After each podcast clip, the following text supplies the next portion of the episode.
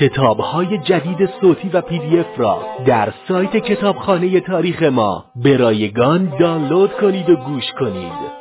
نشانی www.pdf.tarikhma.org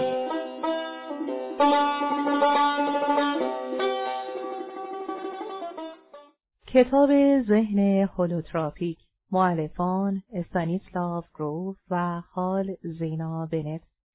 ترجمه که محمد گذرآبادی چاپ دهم سال 1395 نشر هرمس. این کتاب مشتمل بر 285 صفحه است. گوینده زهرا محمدی. فهرست مطالب کتاب. سپاسگزاری صفحه یک بخش اول به شارش کشیدن جهان نیوتونی صفحه هفت بخش دوم ماتریس های پیش از تولید صفحه چهل و هفت بخش سوم پارادایم فرافردی 111 بخش چهارم به سوی روانشناسی نوین وجود دویست و پنجاه و نه. صفحه یک سپاسگزاری. کتابی که در دست دارید حاصل تجربه ها، مشاهده ها و دریافت های من طی سی و پنج سال تفحص روشمند درباره ارزش های نامعمول آگاهی است. در این سی و پنج سال از کمک ها و حمایت های بسیار گرانبهای افراد زیادی بهره بردم که نقش مهمی در زندگی شخصی و حرفه‌ایم ایفا کردند. می‌خواهم این فرصت را مختنم بشمارم و دست کم از بعضی به اختصار قدردانی کنم.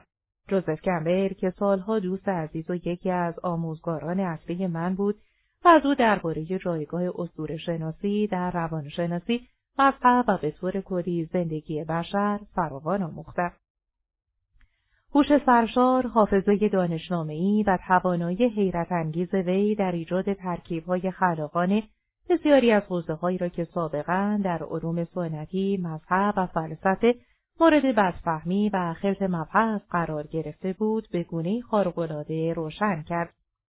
گریگوری بیتسون کلگرایی که ذهن کنجکاوش در جستجوی دانش به کاوش در رشتههای گوناگون پرداخت اصلی ترین متفکری است که تاکنون شناختم این سعادت را داشتم که طی دو سال و نیم آخر زندگیش در دوری که هر دو در مؤسسه اسالون در بیکسور کالیفرنیا پژوهشگر مقیم بودیم تقریبا هر روز با در تماس باشم.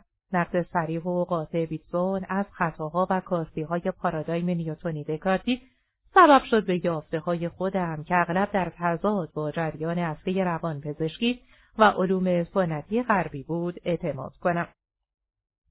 همین تشویق و حمایت بسیار ارزشمند را از چند تن از دوستان فیزیکدانی دریافت کردم. کسانی که تحقیقات مهم و پیشروی در زمینه دلالتهای فلسفی فیزیک کوانتوم نسبیگی را انجام داده و کمک های شایانی به ظهور جهانبینی جدید در علوم غربی کردند. خصوصا از بابت دوستی و همکاری طولانیم با فریتوف کاپرا از او سپاسگزارم و مراتب قدردانی خودم را از بابت آموخته هایم از فرد وولف، نیک هربرت، دیوید بید، سول پول سیراک و دیگران ابراز می‌کنم. یکی از مهمترین رویدادهای فکری زندگیم کشف هولوگرافی و تفکر هولونامیک در علوم بود که برای انواع یافته های پژوهش های جدید در باب آگاهی که سابقا غیر قابل درک و گیج کننده بودند چارچوب مفهومی فراهم کرد. عمیقا وامدار نبوغ دنیس گابور به خاطر کشف اصول هولوگرافی نوری دیوید بوهم به خاطر ارائه مدل هولوگرافیک از عالم و نظریه holomovement و کارل پریبرام به خاطر مدل هولوگرافیک مغز هستند. از دو دوست عزیزم آبراهام مازلو و آنتونی سوتیچ بنیانگذاران روانشناسی انسانگرا نیز باید یاد کنم. این دو در اواخر دهه شصت از من برای شرکت در یک رشته جلسه های همفکری دعوت کردند که به تولد روانشناسی فرافردی منجر شد. توسعه این رشته جدید که حکمت کهن نظامهای معنوی بزرگ جهان را با عملگرایی علوم غربی آشتی می‌دهد به عشق زندگیم تبدیل شده است. کار در رشته پرچالش و بحثانگیز روانشناسی فرافردی و مطالعه آگاهی بدون حمایتهای عاطفی و فکری افراد همفکر میسر نبود. چقدر خوششانس بودم که بسیاری از پیشروان تفکر جدید در روانشناسی در زمره دوستان نزدیکم هستند. این افراد بسیار خاص سالهای سال برای من و همسرم کریستینا و نیز برای یکدیگر مشوق و الهام بخش بودند. تشکر ویژه خودم را به خاطر ایفای نقش اساسی در زندگی ما نثار آنجلز آرین، مایکل و سندی هانر، جک و لیانا کورنفیلد، جان پری، رامداس، جون سینگر، ریک و هیسر تارناس، فرانسیس واگان و راجر والش می کنم. عمیقترین سپاسگزاریم را برای اعضای خانوادهام که کتاب را با آنها تقدیم کردم کنار گذاشتم. در تمام زندگی از حمایتهای عاطفی و اخلاقی مادرم ماریا و برادرم پل که خودش روانپزشک و در بسیاری از علایق من شریک است برخوردار بودم. همسرم کریستینا در شانزده سال گذشته نزدیکترین دوست، همکار و همراه من بوده است. از آنجا که پستی و بلندی زندگی مشترکمان را اغلب به اتفاق طی کردیم یاد گرفتم که شهامت و صداقتی را که در سفر پرتلاطم شخصیش نشان داده است بسیار ستایش کنم. ایفای نقش به عنوان بخش لاینفکی از این سفر درسهای فوقالعاده و بسیار با ارزشی به من داده است که تنها زندگی می‌تواند به آدمی بیاموزد. در پایان مایلم از انتشارات هارپر سان فرانسیسکو و خصوصا ویراستارم مارک سالزبدر تشکر کنم که چاپ کتاب را میسر کردند و آخری اما نه کمترین سپاسگزاریم را نثار حال زینا بنت می کنم که ترکیب کمیابی از استعدادها از جمله مهارت‌های نویسندگی تخیل یک نویسنده ورزیده و درکی نامعمول از حالتهای نامعمول آگاهی را وارد این پروژه کرد. او کمک زیادی کرد تا یافته های تحقیق را به زبانی ساده و قابل فهم بیان کنم و این اطلاعات را در دسترس طیف وسیع از خوانندگان قرار دهم. به یمن ویژگی های فردی و استثنایی او کار مشترک روی این پروژه که چارشها و مسائل خاص خودش را داشت بسیار بخش بود و ما را به هم نزدیکتر کرد. و اما کسانی که کمکهایشان به این کتاب حیاتی و اساسی بوده است باید ناشناخته باقی بمانند. از هزاران نفر در اروپا آمریکای شمالی و جنوبی، استرالیا و آسیا مراجعان، کارآموزان، دوستان و شرکت کنندگان در کارگاه ها و انواع پروژه های تحقیقاتی که با شهامتی مثال زدنی اعماق و قده روان خود را کاویدند و نتایج جستجوی نامتعارف خود را با من در میان گذاشتن بسیار قدردانی می‌کنه. نوشتن این کتاب بدون آنها میسر نبود. استیناسلیاف گروف میلولی اگست 1991 صفحه پنج بخش اول به چالش کشیدن جهان نیوتونی موضوع نه آن مجموع اشیای جامد و ایستایی است که در فضا امتداد یافتند بلکه زندگی جاری در صحنه است که این مجموعه را می‌سازد پس واقعیت نه آن صحنه خارجی بلکه زندگی است که در آن زیسته می شود. واقعیت عبارت است از چیزها آنطور که هستند. والاس استیونز صفحه هفت فصل اول به سوی ابعاد جدید آگاهی منظره هست از این تر از دریا که همان آسمان است. منظره هست از این از آسمان که همان درون روح است. ویکتور هوگو، فانتین، بینوایان در سه دهه گذشته علوم جدید چالشها و کشفیات جدیدی را ارزانی داشته که نشان می‌دهد های بشر به کلی فراتر از هر آن چیزی است که سابق بر این حتی تصور می‌کردید در پاسخ به این چالشها و کشفیات تلاشهای جمعی محققان هر حرفه و رشتهای تصویر یک تازه از هستی بشر و خصوصا ماهیت آگاهی انسان ارائه کرده است. درست همانطور که کوپرنیک با این کشف که زمین مرکز عالم نیز زمانه خود را زیر و رو کرد جدیدترین کشفیات ما نیز که حاصل کار محققان در سراسر جهان است ما را وامی دارد دقیقتر نگاه کنیم از لحاظ فیزیکی، ذهنی و روحی که هستیم اکنون شاهد ظهور تصویر تازه از روان و به همراه آن جهانبینی شگفتآوری هستیم که آخرین کشفهای علمی را ما حکمت کهنترین جوامع ترکیب می کند. در نتیجه پیشرفت‌های حاصل شده باید در تمام دیدگاه های خود به معنی واقعی کلمه تجدید نظر کنیم. درست همان اتفاقی که نزدیک به 500 سال پیش و در پی کشفیات کوپرنیک روی داد.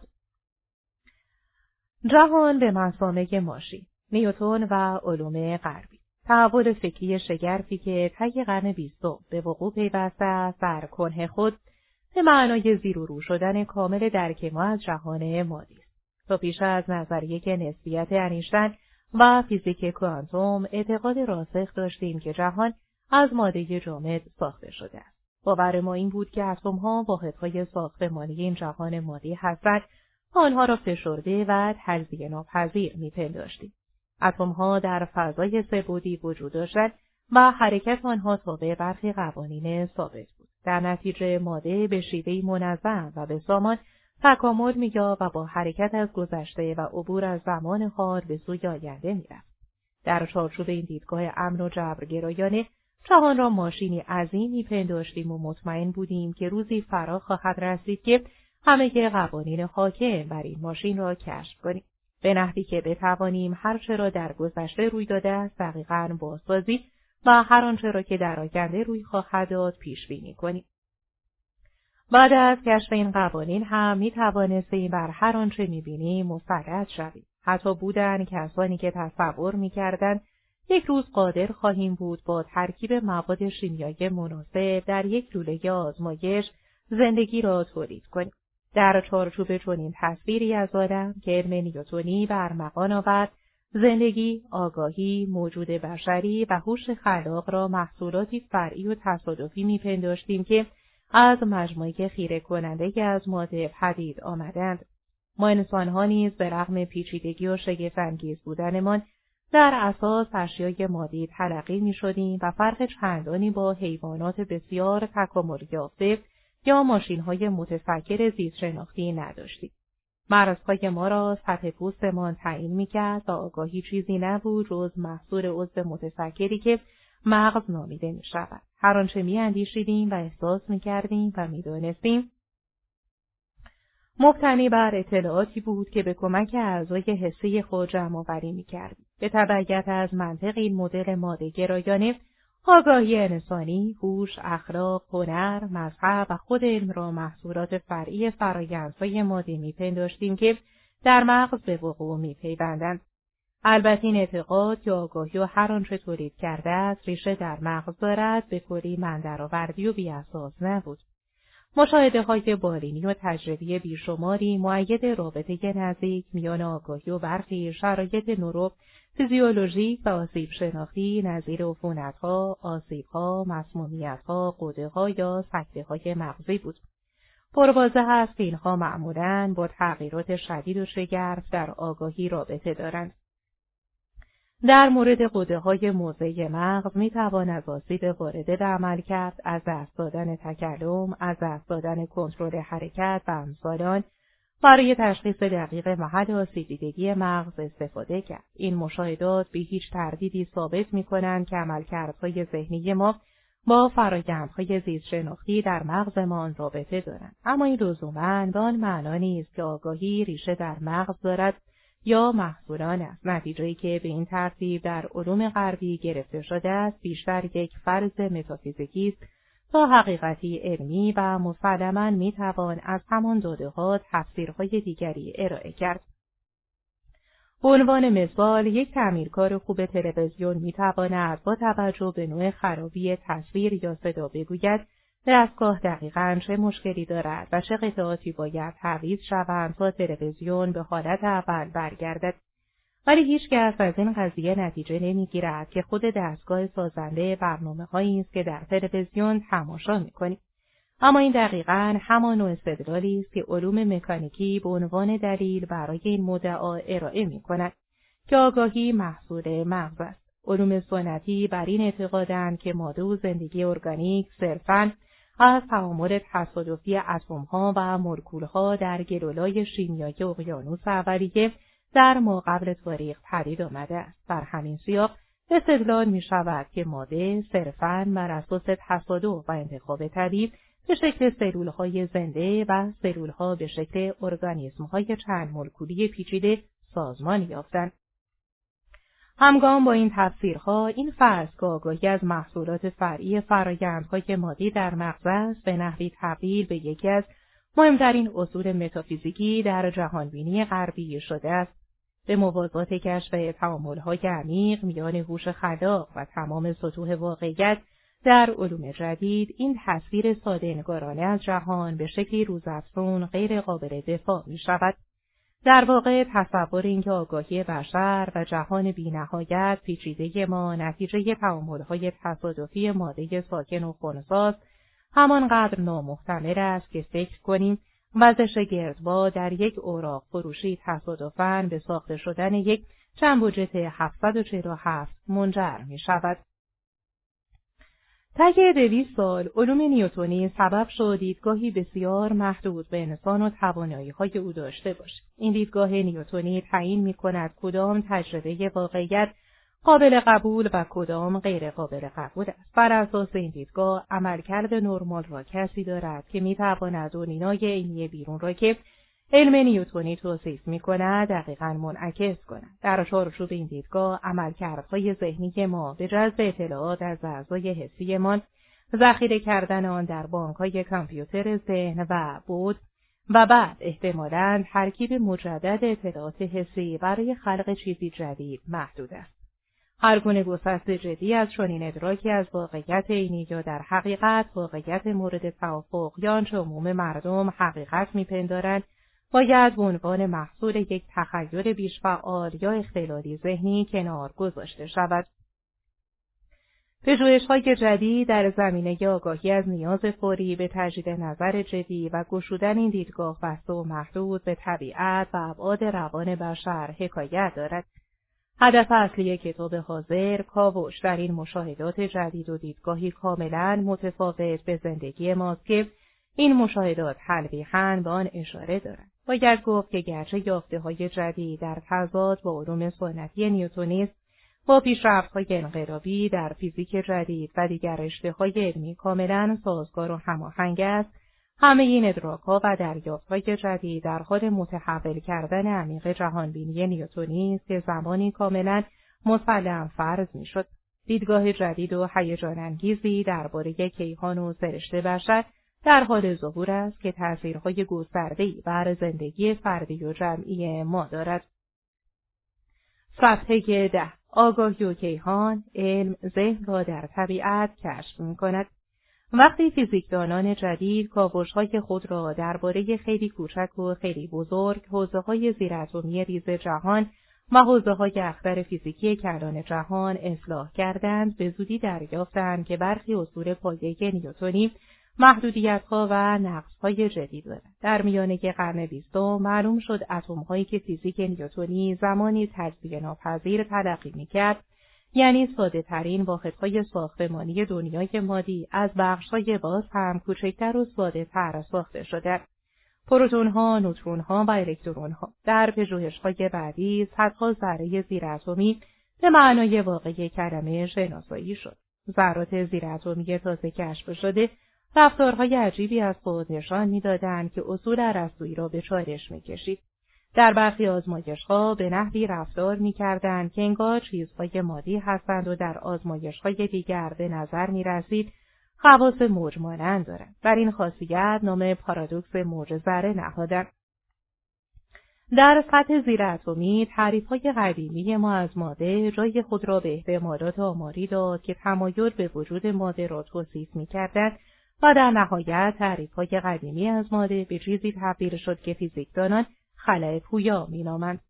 کاوش در ریز جهان به زودی روشن کرد که جهان زندگی روزمره که به چشم ما از اشیای جامد و منفصل تشکیل شده است در واقع شبکه پیچیده است از رویدادها و روابط دارای وحدت در چارچوب فکری جدید آگاهی صرفا منعکس کننده منفعل دنیای عینی و مادی نیست بلکه نقش فعالی در خلق خود واقعیت ایفا می کند. کاوش های دانشمندان در حوزه اختر فیزیک به کشفهایی به همین اندازه شگفتانگیز منجر شد. برای مثال در نظریه نسبیت انیشتن فضا سبودی نیست، زمان خطی نیست و فضا و زمان از هم جدا نیستند بلکه در یک پیوستار چهار بودی ادغام می‌شوند که نامش فضاست. که نامش فضا زمان است. در چنین دیدگاهی از جهان آنچه زمانی مرز میان اشیا و تمایز میان ماده و فضای خالی تلقی می‌شد اکنون جای خود را به چیز تازه‌ای داده است. به جای وجود اشیای مجزا و فضای خالی میان آنها اکنون کل جهان یک میدان واحد و پیوسته با چگالی متغیر تلقی می شود. در فیزیک جدید ماده و انرژی قابل تبدیل به یکدیگرند. در این جهانبینی تازه آگاهی بخشی لاینفک از ساختار جهان است جهانی که مصدما به فعالیت های موجود در درون سر ما محدود نمی شود. همانطوری که جیمز جوینز ستاره شناس انگلیسی حدود 60 سال پیش گفته است جهان فیزیکدان جدید بیشتر به یک فکر بزرگ شباهت دارد تا یک ابرماشین قولاسا بنابراین اکنون جهانی داریم که نظامی بی نهایت پیچیده از پدیده های ارتعاشی است و نه انبوه عظیمی از اشیای نیوتونی. این نظام های ارتعاشی ویژگی ها و امکاناتی دارند خارج از تصور علم نیوتونی. یکی از جالبترین آنها بر اساس هولوگرافی توصیف می شود. صفحه 13 هولوگرافی و نظم مستطر. هولوگرافی عبارت است از روشی در عکاسی که از نور یک دست لیزر با طول موج مشابه برای تولید تصاویر سبودی در فضا استفاده می شود. هولوگرام که می توان آن را با اسلاید فوتوگرافیک که از آن تصویر را می توانیم مقایسه کرد عبارت است از ثبت یک الگوی تداخل میان دو نیمه یک شعاع لیزر بعد از تقسیم شدن یک شعاع نور با آینهای که به طور ناقص نقره اندود شده است نیمی از آن موسوم به شعاع مرجب به سمت لایه حساس هولوگرام هدایت می شود و نیمه دیگر موسوم به شعاع عمل کننده از شعی که از آن عکس برداری می شود به روی فیلم منعکس می شود. اطلاعات حاصل از این دو شعاع که برای بازتولید یک تصویر سبودی مورد نیاز است به نحوی در هولوگرام محصور می شود که در همه جا پخش می گردد. در نتیجه وقتی هولوگرام با لیزر روشن می شود، تصویر کامل سبودی را می توان از هر جز هولوگرام آشکار کرد. می توان هولوگرام را به قطعات بسیار تقسیم کرد، اما هر بخش همچنان قادر است تصویر کل را باز تولید کند. کشف اصول هولوگرافیک به بخش مهمی از جهان بینی علمی تبدیل شده است. برای مثال دیوید بوهم یکی از شخصیت‌های برجسته فیزیک نظری و همکار سابق انیشتن با الهام از هولوگرافی مدلی از جهان ارائه کرد که می‌تواند بسیاری از پارادوکس‌های فیزیک کوانتوم را در خود جای دهد. به نظر بوهم جهانی که از طریق حواس و سیستم عصبی خود با کمک ابزارهای علمی یا بدون آن ادراک می‌کنیم فقط معرف بخش بسیار کوچکی از واقعیت است. آنچه را ادراک می‌کنیم او آشکار شده یا نظم آشکار مینامد. این ادراک ها به عنوان اشکار خاص از یک ماتریس بسیار بزرگتر پدید آمدن این ماتریس بسیار بزرگتر را احاطه شده یا نظم مستطر مینامد.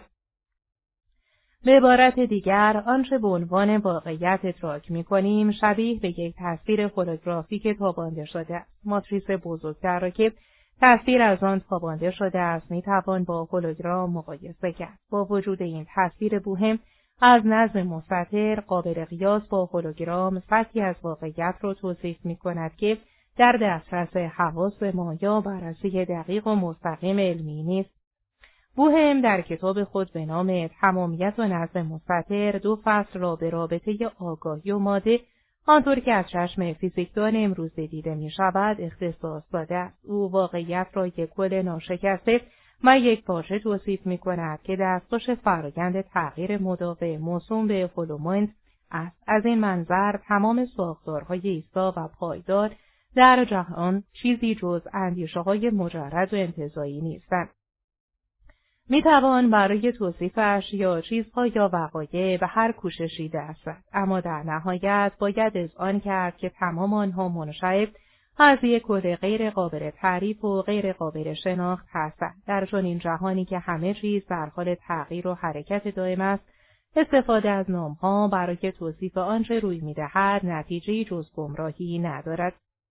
به باور بوهم نظریه هولوگرافیک این ایده او را توضیح می دهد که انرژی نور و ماده از الگوهای تداخل ساخته شدهاند که کلیه اطلاعات مربوط و امواج دیگر نور انرژی و ماده را که با آنها مستقیم یا غیر مستقیم تماس داشتهاند دارند. یعنی هر بخش از انرژی و ماده معرف یک ریز جهان است که کل را در بر می‌گیرد. دیگر نمی‌توان زندگی را در چارچوب ماده بیجان درک کرد. ماده و زندگی هر دو اموری مجردند که از خلوموند یعنی کل یک پارچه گرفته یا استخراج شدن اما هیچ کدام را نمی‌توان از کل جدا کرد. به همین ترتیب ماده و آگاهی دو صورت از همان کل یک پارچه بوهم به ما یادآوری می کند که حتی فرایند انتظاری است که از طریق آن توهمات خود را درباره جدایی از کل خلق می کنیم نمودها و جلوه های هولومومنت هستند. در نهایت درک می کنیم که تمام ادراکها و دانش از جمله کار علمی با سازی های عینی واقعیت نیستند بلکه خلاقیت های قابل مقایسه ما بیان هنری است ما قادر به ارزیابی واقعیت حقیقی نیستیم. در واقع ذات واقعیت غیر قابل ارزیابی بودن آن است. مدل هولوگرافیک امکاناتی انقلابی برای درک جدیدی از روابط بین بخشها و کل عرضه می کند. هر بخش که دیگر محدود به منطق محدود تفکر سنتی نیست صرفا جزئی از کل نیست بلکه در برخی شرایط منعکس کننده و در بردارنده کل است ما موجودات انسانی منفرد وجودهای نیوتونی مجزا و بی اهمیت نیستیم بلکه به عنوان میدانهای لاینفک holomovement هر یک از ما در این ریز جهانی هستیم منعکس کننده و در برگیرنده کلان جهان اگر این حقیقت داشته باشد هر یک از ما قادریم تقریبا به همه ابعاد جهان دسترسی تجربی مستقیم و بیواسطه داشته باشیم و توانایی های خود را برای دامنه دسترسی حواس خود گسترش دهیم. در واقع مشابهت های متعدد و جالبی میان کار دیوید بوهم در فیزیک و کار کارل پیلگرام در فیزیولوژی اسباب وجود دارد. بعد از چند دهه تحقیق و تجربه فشرده این عصبشناس مشهور جهان به این نتیجه رسیده است که فقط با حضور مؤثر اصول هولوگرافیک در مغز می‌توان مشاهدات مرتبط با عملکرد مغز را که کنون گیج کننده و متناقض نما می نمودن توضیح داد. مدل انقلابی فریبرام برای مغز و نظریه هولوموونت بوهم که تازه شروع به ترجمه آن در سطح فردی کردیم تأثیرات متعددی بر درک ما از آگاهی بشر گذاشتند. صفحه شانزده در جستجوی نظم پنهان طبیعت سرشار از نبوغ است. سرشار از الوهیت پس یک دانه برف هم نمی‌تواند از دست طراح آن بگریزد هنری دیوید رو کشف محدودیت های علم نیوتونی و نیاز فوری به یک جهانبینی فراگیره تر تقریبا در تمام رشته ها دیده می شود. برای مثال گریگوری بیتسون یکی از اصیلترین نظریه پردازان زمان ما با اثبات اینکه تمام حد و مرزها در جهان خیالی است آن عملکرد ذهنی که معمولا به طور انحصاری به انسانها نسبت می دهیم در تمام طبیعت از جمله در حیوانات، گیاهان و حتی سیستمهای غیر ارگانیک اتفاق میافتد تفکر سنتی را به چالش کشید. وی با ترکیب فوقالعاده خلاقانه سایبرنتیک، نظریه اطلاعات و سیستمها، انسانشناسی روانشناسی و رشته های دیگر نشان داد که ذهن و طبیعت سازنده وحدتی بخش ناپذیرند. زیستشناس انگلیسی روبر شلداک نقد قاطعی از علوم سنتی ارائه کرد و به مسئله از زاویه که باز هم متفاوتتری نگریست به خاطر نشان کرد که علوم غربی در جستجوی مصممانه لیت فعال مسئله فرم در طبیعت را نادیده گرفته است. به ابراز داشت که مطالعه انحصاری روی ماده نمی‌تواند وجود نزد الگو و معنا را در طبیعت توضیح دهد. و همان ترتیبی که بررسی مواد و مسائل به کار رفته در یک کلیسا قلعه یا ساختمان نمی‌تواند فرم خاصی را که این بناها به خود گرفتهاند توضیح دهد. حتی با در نظر گرفتن مطالعه بسیار زیاد و پیچیده روی مواد و مسائل قادر نیستیم توضیح دهیم. چه نیروهای خلاقی طراحی بناها را هدایت کردند. شلداک ابراز عقیده می کند که فرمها در طبیعت تحت کنترل چیزهایی هستند که او میدانهای ساخت آفرین مینامد.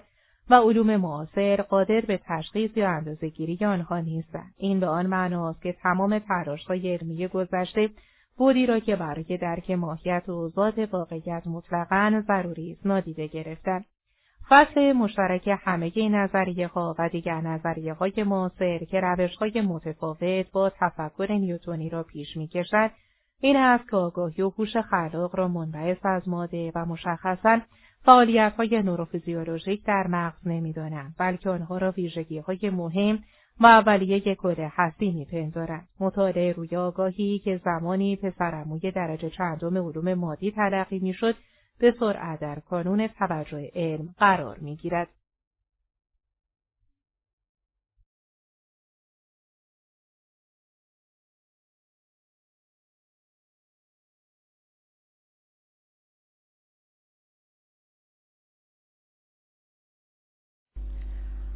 صفحه هجده انقلاب در آگاهی و جهانبینی علمی جدید.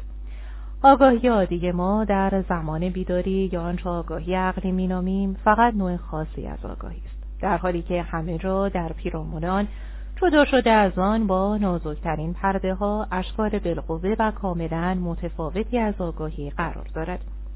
هیچ شرحی از عالم در تمامیت آن در صورتی که دیگر اشکال آگاهی را به کلی نادیده بگیرد نمی‌تواند کامل و نهایی باشد.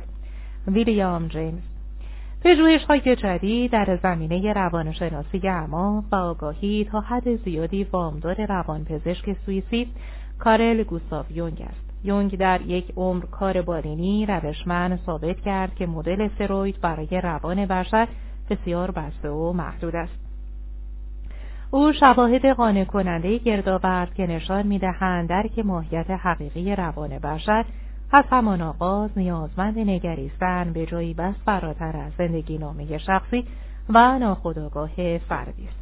از مشهورترین مفاهیمی که یونگ ارائه کرده است مفهوم ناخودآگاه جمعی است ذخیره عظیمی از اطلاعات درباره تاریخ و فرهنگ بشر که در اعماق روان ما در دسترس همه ماست به علاوه یونگ الگوهای پویای اولیه یا اصول سازمان دهنده ازلی و آغازین را که در ناخودآگاه جمعی و نیز در جهان به طور کلی عمل می‌کنند شناسایی کرد. وی آنها را کهن الگو نامید و تاثیراتشان را بر افراد و بر جامعه بشری به طور کلی تشریح کرد. از جالبترین تحقیقهای یونگ بررسیهای او روی پدیده تقارن یا همزمانی است که بعدا به شکلی مفصلتر به آن خواهیم پرداخت او کشف کرد که وقایع روانشناختی فردی مثل رویاها و تصویرهای ذهنی اغلب همزمانه یا تقارنهای با معنایی با جنبه های مختلف واقعیت مورد اجتماع پیدا می کند که بر حسب رابطه علت و معلولی قابل تبیین نیست. این به آن معناست که دنیای روان و جهان مادی دو وجود مجزا نیستند بلکه به شدت در هم تنیدند. بنابراین نظرات یونگ نه تنها روانشناسی بلکه دیدگاه نیوتونی نسبت به واقعیت و فلسفه علم غربی را به چالش می‌کشد. نظرات یونگ نشان می‌دهد که آگاهی و ماده پیوسته با هم برخورد دارند بر هم تاثیر می‌گذارند و همدیگر را شکل می‌دهند. نکته ای که شاعری دلی ویلیام باتلریت هنگام صحبت درباره رویدادهایی که در آنها نمی‌توان رقصنده را از رقص تشخیص داد حتما در ذهن داشته است. تقریبا در همان زمانی که پیشرفت‌های عمده در علم فیزیک آغاز شده بود کشف لستی و پژوهش‌های بعدی در زمینه مواد روانگردان راههای انقلابی و جدیدی را در مطالعه آگاهی بشر گشود. دهه های 1950 و 60 شاهد گرایش و علاقه ناگهانی به فلسفه ها و تجربه های معنوی شرق شمنیسم، عرفان، رواندرمانی تجربی و دیگر های عمیق در روان بشر بود. مطالعه مرگ و احتضار اطلاعات شگفتانگیزی را درباره رابطه آگاهی و مغز فراهم کرد. علاوه بر این علاقه به فراروانشناسی و خصوصا تحقیق در مورد ادراک فراحسی دوباره رواج یافت.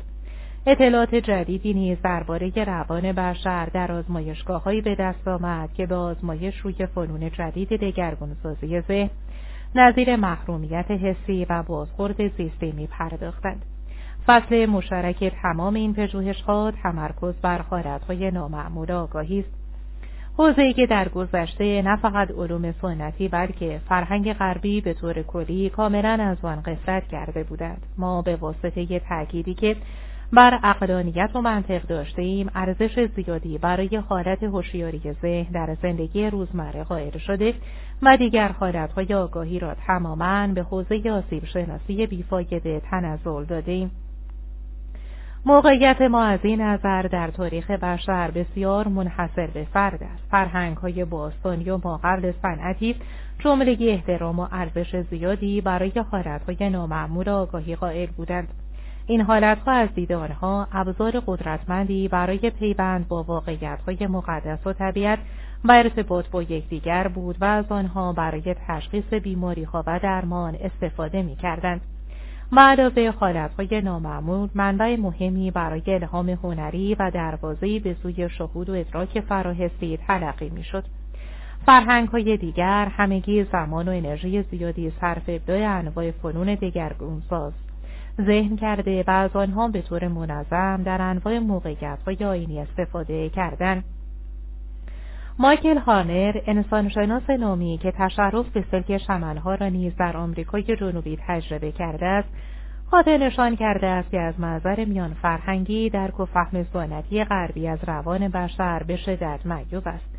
این درک و فهم نژادگرایانه است به این معنا که دانشمندان غربی رویکرد خاص خود را به واقعیت و پدیده های روانشناختی رویکرد برتر و اثبات شده بدون هیچ شکی تلقی می کنند و دیدگاه فرهنگ های دیگر را پستر خام و بدوی می پندارند.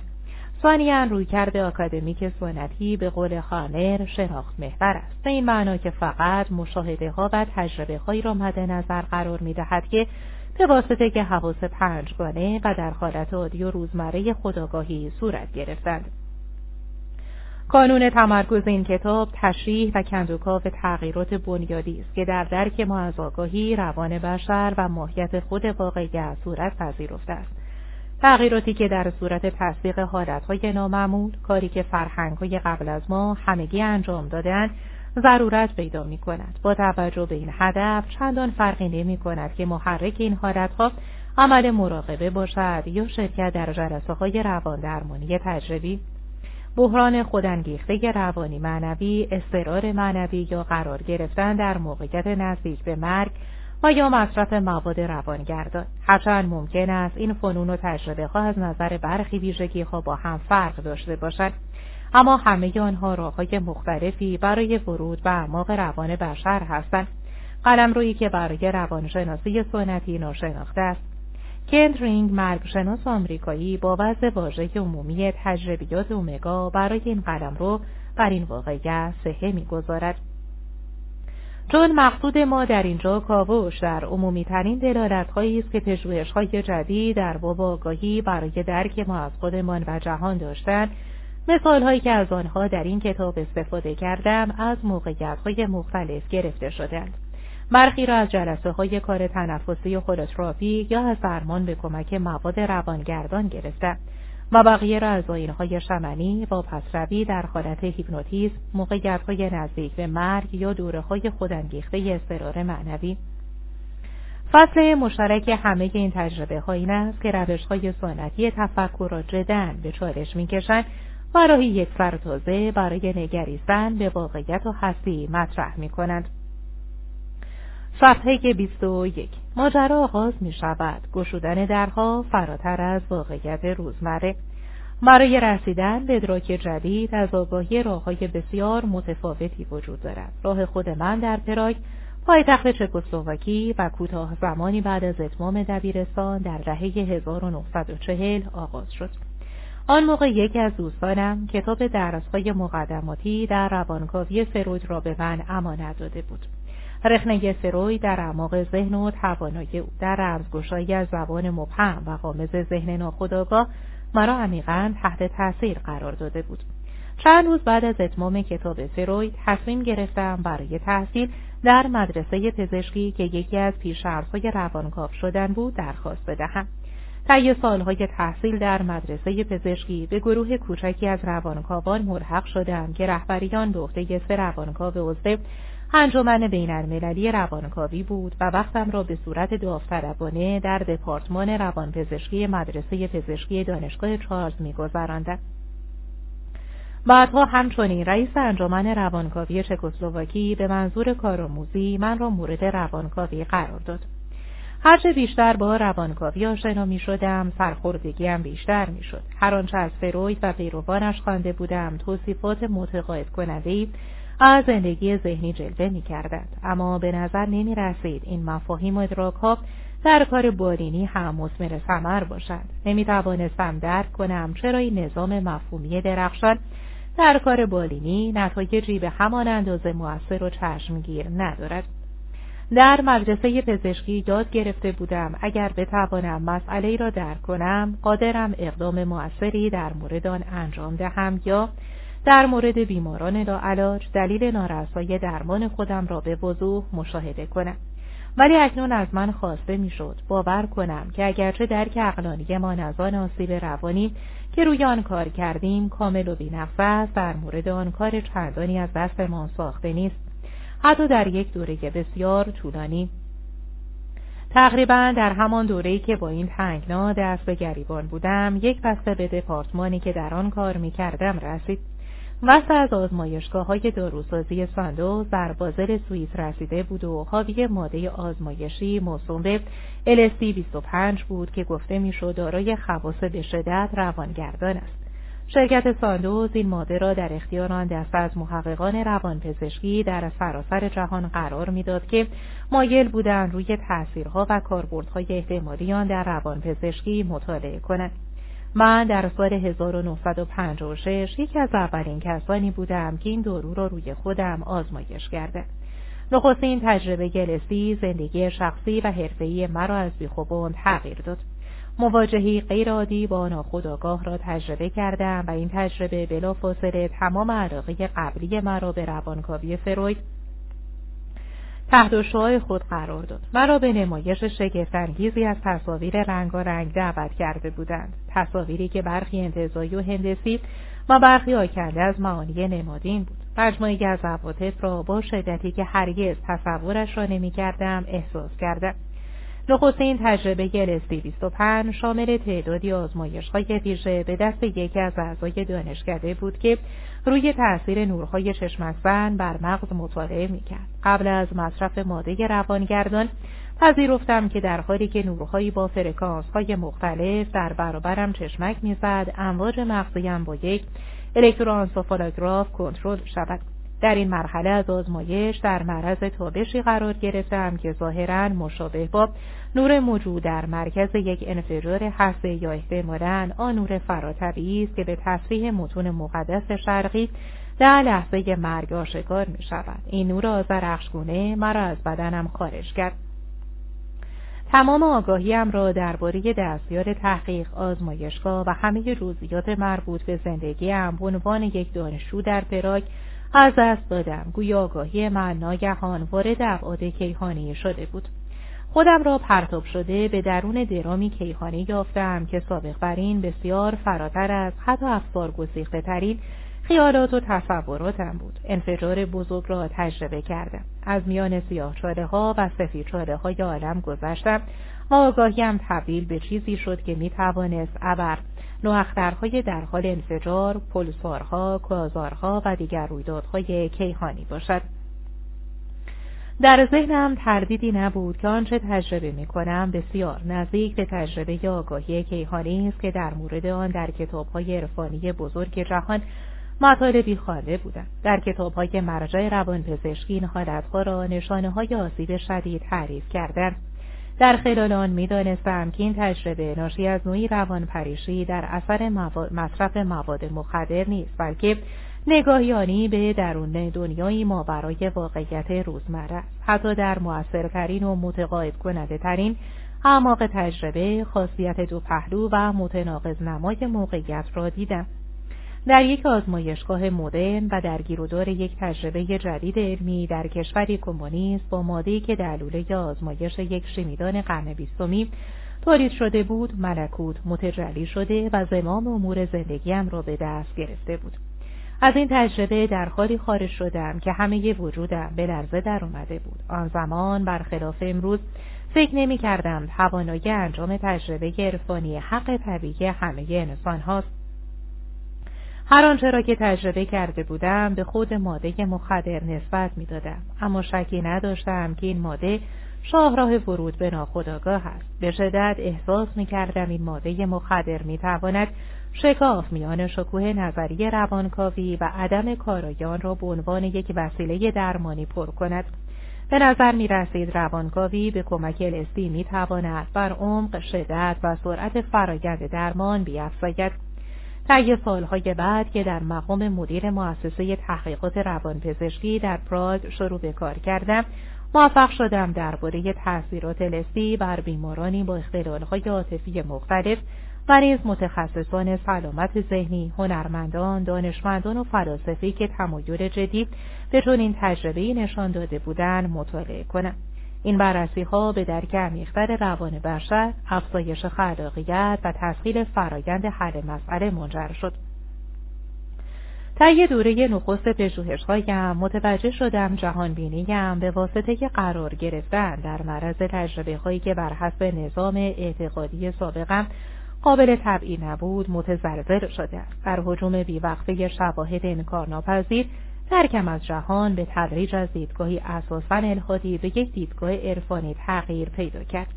آن چیزی که تجربه هم از آگاهی کیهانی در آغازان گواهی می‌داد به واسطه که بررسی دقیق و مستمر داده های تحقیق به طور کامل به بار نشست. با استفاده از ارستی در جلسه های روان درمانی الگوی تقریبا مشخصی را مشاهده کردیم وقتی مقدار ماده مصرف شده کم یا متوسط بود تجربه آزمودنی ها معمولا به یادآوری صحنه از دوران نوزادی و کودکی محدود می‌شد. اما وقتی مقدار ماده مصرف شده افزایش مییافت یا جلسه ها تکرار می‌شد همه مراجعان دیر یا زود به فراتر از قلمرویی می‌رفتند که فروید تشریح کرده بود بسیاری از تجربه های گزارش شده به شکل قابل ملاحظه شبیه تجربه های توصیف شده در متون معنوی کهن سنت های شرقی بود. این قضیه از آنجا برایم خیلی جالب شد که بیشتر کسانی که این تجربه ها را گزارش می کردند از قبل هیچ شناختی از فلسفه های معنوی شرق نداشتند. و پروازه است که پیش بینی نمی کردم این گونه حوزه های تجربی غیرعادی به این طریق در دسترس قرار گیرند.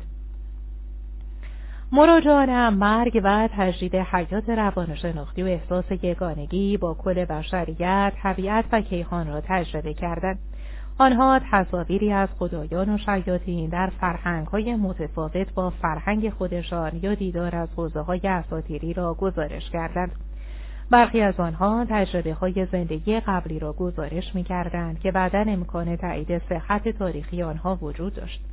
آنها در عمیقترین تجربه های خود مردم، مکانها و چیزهایی را تجربه می کردند که سابق بر این هرگز آنها را با حواس جسمیشان رمز نکرده بودند. یعنی نه چیزی درباره آنها خوانده بودند نه تصویری از آنها دیده بودند و نه شنیده بودند کسی دربارهشان حرف بزند با وجود این آنها را اکنون طوری تجربه می کردند که گویی در زمان حال اتفاق می افتند. این پژوهش ها منشأ یک رشته غافلگیری های بیپایان بود. به واسطه مطالعه هایم در مورد تطبیق مذاهب درباره برخی از تجربه هایی که افراد گزارش می‌کردند بیشتر نگرشی روشنفکرانه داشتم.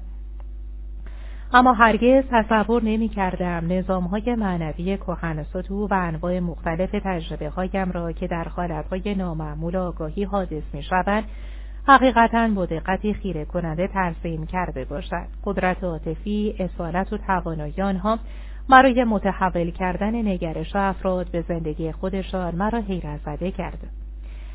صادقانه بگویم گاهی در مواجهه با حقایقی که برایشان تبعین عقلی نداشتم و نظام اعتقادی و جهانبینی علمیم را متزلزل می‌کردند به شدت احساس ناآرامی و ترس اما بعدا به موازات آشنایی بیشتر با این تجربه ها روشن شد که مشاهدات من تجلیات عادی و طبیعی عمیقترین حوزه های روان بشر است. وقتی این فرایند به ورای اطلاعات زندگی نامه دوران نوباوگی و کودکی بست یافت و این تجربه ها عمق بیشتری از روان بشر را با تمام رگه های رازورانه و عرفانی آن آشکار کرد. نتایج درمانی آن از هر آنچه پیشتر می‌دانستم فراتر رفت. آن دسته از عوارض بیماری که ماها و بلکه سالها در برابر درمانهای دیگر مقاومت کرده بودند اغلب بعد از آشنایی بیماران با تجربه های نظیر مرگ و تجدید حیات روانشناختی احساس وحدت کیهانی تصاویر کهن الگویی و صحنه از آنچه بیماران خاطرات زندگی قبلی توصیف می کردند برطرف می. صفحه 26 و لبه تیغ بیش از سه دهه مطالعه روشمند درباره آگاهی انسانی مرا به نتایجی رسانده است که از دید بسیاری از روانپزشکان و روانشناسان سنتی اگر نگوییم مطلقا باور نکردنی دست کم نامحتمل و دور از ذهن است. اکنون اعتقاد راسخ دارم که آگاهی چیزی بیش از محصول فرعی فرایندهای نوروفیزیولوژیک و بیوشیمیایی است که در مغز آدمی اتفاق میافتد. از دید من آگاهی و روان انسان با ساب یک گوشه کیهانی است که کل عالم و همه هستی را در بر می‌گیرد. ما انسانها صرفا حیوانات بسیار تکامل یافته نیستیم که در جمجمهمان یک کامپیوتر زیست شناختی نصب شده باشد. ما میدانهای آگاهی بی حد و مرز ورای زمان، فضا، ماده و روابط علت و معلولی خطی هستیم. من به واسطه مشاهده بی اغراق هزاران نفری که حالتهای نامعمول آگاهی را تجربه کردن متقاعد شدم که آگاهی فردی ما نه فقط در پیوند مستقیم با محیط بلافصل و دوره های مختلف گذشته خودمان بلکه همچنین در پیوند با رویدادهایی بعض فراتر از دسترس حواس جسمیمان است. رویدادهایی که به درون دوره های تاریخی به درون طبیعت و به درون کیهان بست مییابد. دیگر نمی‌توانم شواهدی را انکار کنم که ثابت می‌کنند. این توانایی را داریم که عواطف و احساسهای جسمی خود را طی عبور از مجرای تولد و نیز دورههایی را که در زمان جنینی در رحم مادرمان اتفاق افتادند دوباره تجربه کنیم. در حالتهای نامعمول آگاهی روان ما قادر است این موقعیتها را با جزئیات کامل بازسازی کند. ما در شرایط مناسب می توانیم به گذشته های دور برویم و شاهد صحنه های از زندگی نیاکان انسانی و حیوانیمان و نیز شاهد وقایعی مربوط به انسانهای متعلق به دوره ها و فرهنگ باشیم که با آنها هیچ گونه ارتباط ژنتیکی نداریم. ما به واسطه آگاهیمان قادریم از زمان و فضا درگذریم. از مرزهایی که ما را از انواع گونه های حیوانی جدا می کند عبور کنیم. فرایندهایی را در قلمرو گیاهان و دنیای غیر ارگانی تجربه کنیم و حتی به کند و کاف در واقعیتهای اساتیری و واقعیتهای دیگری بپردازیم که سابق بر این از وجودشان بی اطلاع بودیم. شاید به این کشف نایل شویم که تجربه های از این دست تأثیر عمیقی بر فلسفه زندگی و جهانبینی ما دارند. به احتمال زیاد به این نتیجه خواهیم رسید که پذیرش نظام اعتقادی مسلط بر فرهنگ های صنعتی و مفروضه های فلسفی علوم سنتی غربی روز به روز برایمان دشوارتر می شود. از آنجا که این پژوهشها را به عنوان یک مادهگرا و ملحد دو آتشه آغاز کردم گر چشمانم را در برابر این واقعیت می گشودم که بود معنوی عاملی کلیدی در روان انسان و طرح جهانی امور است اعتقاد راسخ دارم که آگاهی از این بود زندگیمان و پرورش دادن آن بخشی اساسی و مطلوب از هستی ماست و حتی ممکن است عاملی بنیادی برای بقای ما در این سیاره باشد. درس مهمی که از مطالعه حالتهای نامعمول آگاهی گرفتم در این نکته است که بسیاری از شرایطی که از دید روانپزشکی قالب امروزین عجیب و غریب و آسیب شناختی است در واقع نمودهای طبیعی تحرکات عمقی روان بشر است. در بسیاری از موارد ظاهر شدن این عناصر در آگاهی احتمالا تلاشی است از سوی ارگانیسم برای آزاد شدن از چنگال انواع نشانه ها و محدودیت های آسیبزا درمان خود و رسیدن به روشی هماهنگتر برای عمل به وظایف. پژوهش در باب آگاهی طی سه دهه گذشته بیشتر از هر چیز مرا متقاعد کرده است که مدل های علمی فعلی برای روان انسان نمی تواند پاسخگوی بسیاری از حقایق و مشاهدات جدید علمی باشد. این مدل ها در واقع نوعی قید و بند مفهومی و باعث شدن تلاش های نظری و عملی ما بیاثر شود و در بسیاری از موارد حتی نتیجه عکس بدهند آمادگی برای پذیرش داده های جدید که باورهای سنتی و نظرات جزمی را به چالش می‌کشند همواره خصیصه مهم بهترین علوم و موتور پیشرفت بوده است. دانشمند واقعی کسی است که نظریه را با واقعیت خلط نمی کند و تحمیل نظر خود درباره اینکه طبیعت چگونه باید باشد خودداری می کند. بر عهده ما نیست که تعیین کنیم روان بشر. برای منطبق شدن با تفکرات کاملا سازمان یافته و پیش انگاشته ما قادر به انجام چه کاری هست یا نیست. اگر قرار است بهترین راه همکاری با روان را کشف کنیم باید با آن اجازه دهیم سرشت و ذات حقیقی خود را بر ما آشکار کند. تردیدی ندارم که به یک روانشناسی جدید نیاز داریم. روانشناسی که همسوی بیشتری با یافته های جدید پژوهش های مربوط به آگاهی داشته و مکمل تصویری از کیهان باشد که به واسطه جدیدترین کشفهای علوم مادی شروع به تجسم آن کرده برای کاوش در مرزهای جدید آگاهی باید در مسیر گردآوری داده های روانشناختی برای روش های کلامی سنتی گام بگذاریم بسیاری از تجربه هایی که در حوزه های دورتر روان ریشه دارد مثل حالتهای عرفانی در توصیف های کلامی نمی گنجند. تجربه هایی که طی قرون اثار های معنوی از آنها به عنوان وصف ناپذیر یاد کردند. بنابراین واضح است باید روی کردهایی را اتخاذ کنیم که به فرد اجازه می‌دهد بدون اتکاب زبان به سطوح عمیقتری از روان خود دسترسی پیدا کند. یکی از دلایل اتخاذ چنین روش این است که بخش از زمان چه در زوایای عمیقتر ذهن تجربه می‌کنیم. رویدادهایی هستند که وقوع آنها به قبل از پرورش مهارت‌های زبانی یعنی دوران جنینی در رحم زمان تولد و اوان نوباوگی برمیگردد و یا رویدادهایی که ماهیتا غیر کلامی هستند همه اینها از ضرورت ایجاد پروژه های تحقیقی، ابزارهای پژوهشی و روانشناسی کاملا جدیدی برای کشف سرشت و ماهیت حقیقی روان بشر و سرشت و ماهیت واقعیت حکایت دارند. اطلاعاتی که در این کتاب ارائه شده است حاصل هزاران تجربه نامعمول از انواع مختلف است. بیشتر این تجربه ها در جلسه های هولوتراپیک و روانگردانی صورت گرفتند که در ایالات متحده و چکسلواکی و طی سفرهای هم برگزار کرده و شاهد بودند.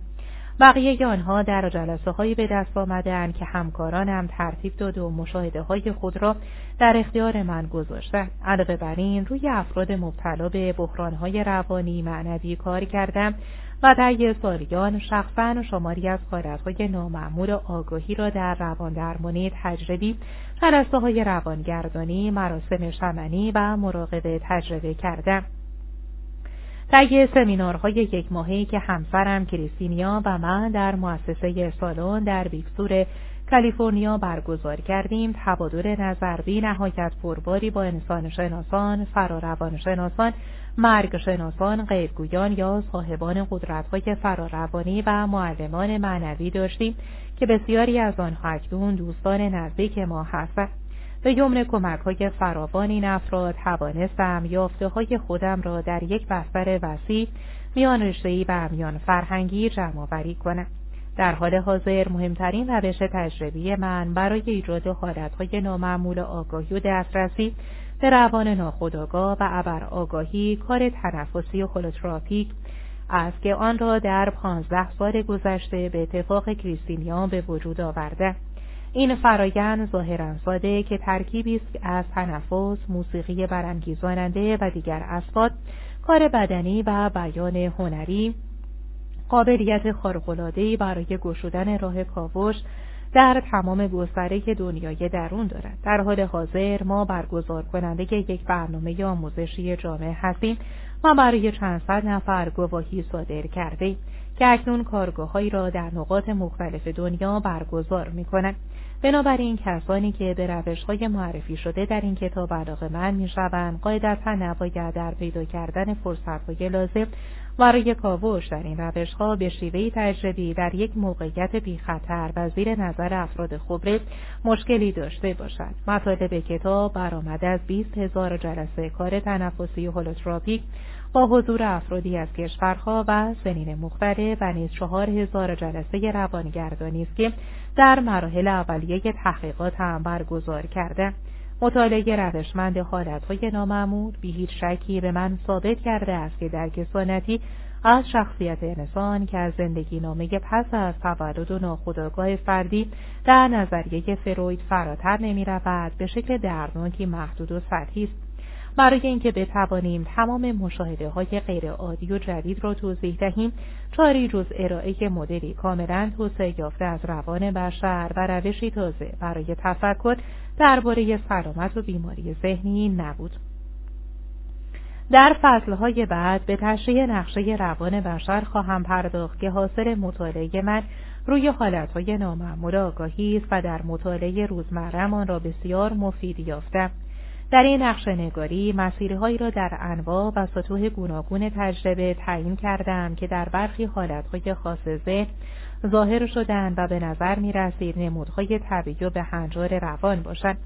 چون این نقشه از فضای درونی علاوه بر سطح زندگی نامه سنتی که حاوی مطالبی در ارتباط با دوران نوباوگی، کودکی و بزرگسالی است و حوزه مهم دیگر را نیز در بر می‌گیرد یک سطح پیش از تولد روان که همانطور که از نامش برمیآید مربوط به تجربه های ما در ارتباط با ضربه ناشی از تولد زیست شناختی است و دو سطح فرافردی که از حدود معمول جسم و ایگوی مابسی فراتر می رود. این سطح معرف نوعی پیوند مستقیم میان روان فردی ما ناخودآگاه جمعی یونگ و جهان به طور کلی است طی بررسی های اولیم زمانی که تازه با این حوزه ها آشنا شده بودم فکر می کردم در حال خلق نقشه تازه ای از روان هستم که به جمع کشف یک وسیله انقلابی یعنی السی محقق شده بود. ولی در ادامه کار برایم کاملا روشن شد که نقشه در حال ظهور به هیچ وجه تازه نبود. متوجه شدم در حال کشف مجدد دانش کهن آگاهی بشری هستم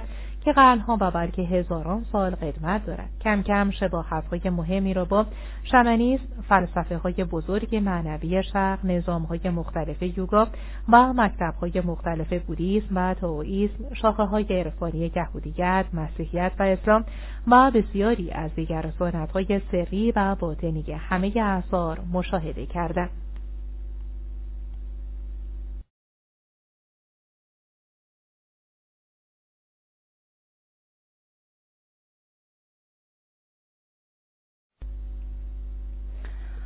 صفحه سی. چون این شباخت های میان بررسی های من و سنت های باستانی گواهی قانع کننده و امروزی در تایید حکمت بی زمان فراهم کرد. حکمتی که فیلسوف و نویسنده انگلیس انگلیسی آلدوس هاکسلی بر آن نام فلسفه جاویدان نهاده است. متوجه شدم علوم غربی که دستاوردهای پیشینیان را ما غروری کودکانه این کار می‌کرد و به سخره می‌گرفت. اکنون در سایه کشفیات جدید باید در قضاوت ناپخته خود تجدید نظر کند. امیدوارم نقشه کهن جدیدی که در این کتاب تشریح کردم برای کسانی که تصمیم دارند به اعماق روان بشر نفوذ کنند و به کاوش در مرزهای آگاهی بپردازند راهنمای مفیدی باشد. با وجود اینکه هر سفر درونی منحصر به فرد و در جزئیات متفاوت است مجموع همه آنها شباهتهای مهم و برخی علائم و نشانه های مشترک دارند. در آستانه ورود به هیته های جدید و بالقوه ترسناک دانستن اینکه دیگران قبلا به سلامت از آنها عبور کردند مفید و مایه آرامش است. صفحه سی و گشودن رازهای نوباوگی و کودکی.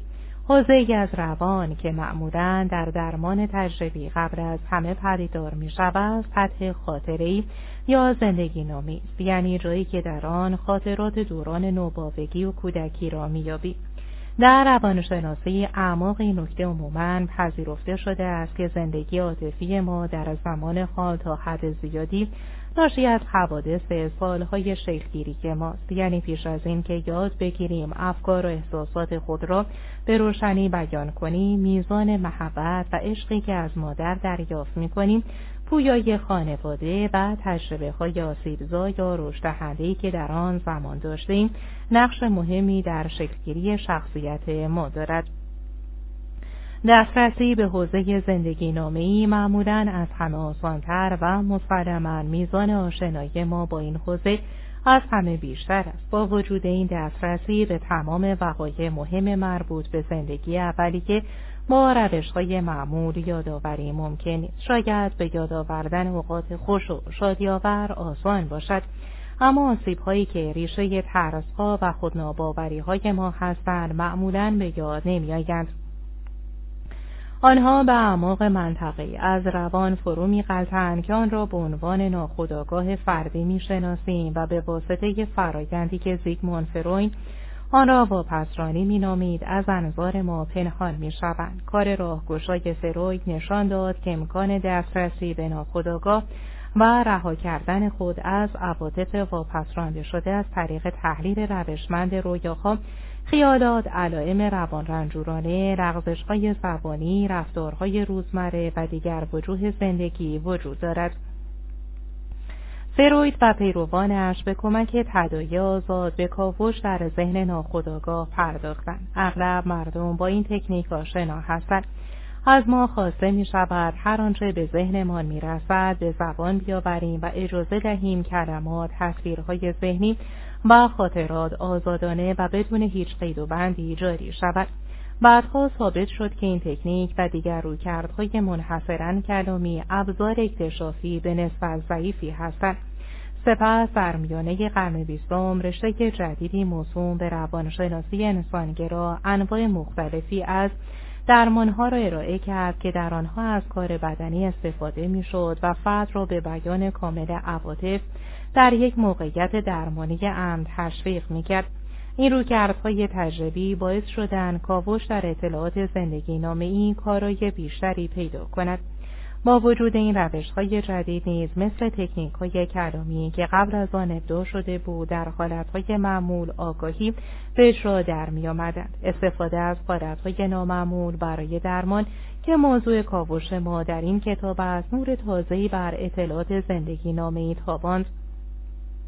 گرچه این نوکار روی حالتهای نامعمول معید نکاتی است که بیشتر آنها قبلا در روان درمانی سنتی شناخته شدند درها را به روی امکانات فراوان و تازه‌ای میگشاید و اطلاعاتی را درباره ماهیت زندگی فراهم می کند که کاملا انقلابی است. در روانکاوی و رویکردهای مرتبط با آن دسترسی به هسته اصلی خاطرات واپس رانده شده از دوران نوباوگی و کودکی ممکن است ماهها و حتی سالها طول بکشد در کار با حالتهای نامعمول مثل کاری که در کار تنفسی هولوتراپیک انجام می شود اطلاعات مهم زندگی نامه از حالهای نخست زندگی غالبا در چند جلسه اول ظاهر می شوند. افراد نه تنها خاطرات دوران کودکی و نوباوگی خود را به یاد میآورند بلکه اغلب با تولد و زندگی خود در داخل رحم به شکلی زنده و روشن ارتباط برقرار می کنند و وارد حوزه از تجربه می شوند که حتی از اینها هم فراتر است. این کار مزیت دیگری هم دارد به جای اینکه وقایع مربوط به عوان زندگی را صرفاً به یاد بیاوریم یا آنها را از روی تکه ها و قطعاتی از رویاها و خاطرات بازسازی کنیم در حالتهای نامعمول آگاهی می توانیم وقایع مربوط به سالهای نخست زندگی را به معنای واقعی کلمه دوباره تجربه کنیم. می توانیم به سن دو ماهگی یا حتی کوچکتر از آن برگردیم و همه حالتهای حسی عاطفی و جسمی را مثل بار اول دوباره تجربه کنیم. در این حالت جسم خود را مثل یک نوبابه تجربه می کنیم و ادراک ما از محیط پیرامون شکلی بدوی خام و کودکانه پیدا می کند. آن را تماما با روشنی و وضوحی غیرعادی مشاهده می کنیم. دلایل خوبی در دست است که ثابت می کند این تجربه ها تا جایی به عقب برمیگردند که به سطح سلولی می رسند.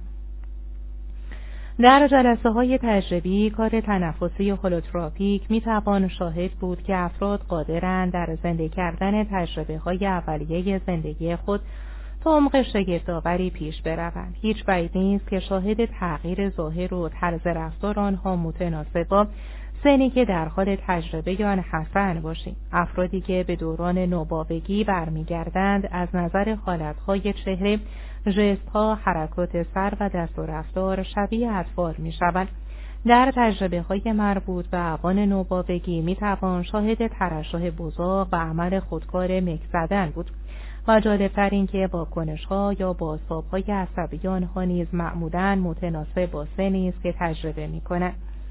مثلا در واکنش به لمس شدن خفیف لبهایشان ممکن است عمل مکس زدن را انجام دهند یا اینکه دیگر عکس عملهای به اصطلاح محوری را بروز دهند که مشخصه واکنش های نرمال عصبی در نوباوگان است. یکی از جالبترین یافته های بارت بوده از بروز نشانه مثبت بابینسکی در افرادی که به حالتهای مربوط به عوان کودکی باز میگردند برای برانگیختن چنین عکس عملی که بخشی از آزمایش عصب شناختی متخصصان اطفال است کف پا را با شیعی تیز لمس می‌کنند. در نوبافگان انگشتان پا در واکنش به این محرک از هم باز می شوند و در کودکان بزرگتر به داخل خم می شود. همان بزرگسالانی که در زمان واپسروی به دوران نوبافگی در واکنش بین آزمایش انگشتان خود را باز می کردند. موقع بازگشت به دوره های بعدی کودکی واکنش نرمال از خود بروز می دادند و همانطور که انتظار می رود همان افراد در بازگشت به حالتهای نرمال آگاهی واکنش های نرمال بابینسکی را از خود بروز می دادند. کابیدن روان در حالتهای نامعمول تفاوت مهم دیگری نیز با همین کار در حالتهای معمول دارد. در حالتهای نامعمول اطلاعاتی از ناخودآگاه فرد که بیشترین مناسبت و بیشترین بار عاطفی را دارد به گونه خودکار انتخاب می شود. گویی یک سیستم رادار داخلی روان و جسم را برای یافتن مهمترین مسائل به دقت مرور و آنها را در ذهن آگاه ما حاضر می کند. این فرایند هم برای درمانگر و هم برای مراجعه ارزش بسیار زیادی دارد و ما را از تصمیم گیری درباره مهم بودن یا نبودن مسائلی که از ناخودآگاه برمیخیزند معاف می کند. این نوع تصمیم گیری ها معمولا سوگیرانه و جهدارند به این دلیل که بیشتر متأثر از نظام اعتقادی شخصی و آموزش ما در یکی از مکتبهای متعدد روان درمانی هستند. مکتبهایی که با یکدیگر اتفاق نظر ندارند. این کارکرد رادار مانند که در حالتهای نامعمول آگاهی یافت می شود جنبه های از حوزه زندگی نامه را آشکار می کند که پیش از این در های ما در ناخودآگاه بشر از چنگمان می گریخت. یکی از این کشفیات مربوط به تاثیر آسیب‌های جسمی اولیه بر رشد عاطفی ماست. ما متوجه شدیم که سیستم رادار نه فقط خاطرات فرد از آسیب‌های عاطفی بلکه خاطرات وی را از وقایعی به سطح میآورد که در آنها بقای یک باچگی جسم مورد تهدید قرار گرفته بودند. ثابت شد که تخلیه عواطف و الگوهای تنش ناشی از آسیب‌های اولیه که هنوز در بدن ذخیره شدن یکی از فوریترین و با ارزشترین فواید این کار هستند. مشکلات مرتبط با تنفس، نظیر دیفتری، سیاه صرفه، زاتوریه یا تجربه نزدیک به غرق شدن نقش به ویژه مهمی ایفا می کردن. روان پزشکی سنتی معتقد است که این آسیب جسمی به صورت بالقوه به آسیب ارگانیک مغز کمک می کنند اما تاثیر شدید آنها را در یک سطح عاطفی تایید نمی کند. افرادی که خاطرات خود را از آسیبهای شدید جسمی به صورت تجربی به یاد میآورند تاثیرات مخرب این وقایع را بر روان خود کاملا تشخیص می‌دهند و علاوه آنها نقش پررنگ این آسیبها را در مشکلات فعلی خود در ارتباط با بیماری های روانتنی نظیر آسم، سردردهای میگرنی، افسردگی، انواع حراسها یا حتی گرایش های خدازارانه تشخیص می دهند. به یاد آوردن آسیب های اولیه و کنار آمدن با آنها به طور مداوم تاثیر درمانی دارد و باعث خلاصی موقت یا دائم از عوارض بیماری و نوع احساس سلامت می شود که فرد هرگز امکان وجود آن را تصور نمی کرد. صفحه 35 نظام های کویکس کلیدهای سرنوشت ما. کشف مهم دیگری که در پژوهش‌های ما صورت گرفت این بود که خاطرات افراد از تجربه های عاطفی و جسمی نه به صورت تکه ها و قطعات جداگانه بلکه به شکل مجموعه های پیچیده ثبت می شوند که من آنها را نظام های COEX مخفف نظام های تجربه فشرده نامیده هر نظام COEX شامل خاطراتی از دوره های مختلف زندگی ماست که با عاطفی یافتند و فصل مشترکی که آنها را در یک مجموعه گرد هم میآورد این است که کیفیت عاطفی یا احساس جسمی مشابهی دارند هر نظام COEX ممکن است لایه های متعددی داشته باشد که هر کدام متأثر از مضمون، احساسات و کیفیات عاطفی اصلی هستند. در بسیاری از موارد می توان لایه های جداگانه را بر حسب دوره های مختلف زندگی فرد از هم تشخیص داد. هر نظام COEX دارای مضمونی است که آن را مشخص و متمایز می کند. برای مثال هر مجموعه منفرد COEX می تواند حاوی تمام خاطرات اصلی از وقایعی باشد که تحقیرآمیز، خفتبار یا شرماور بودند.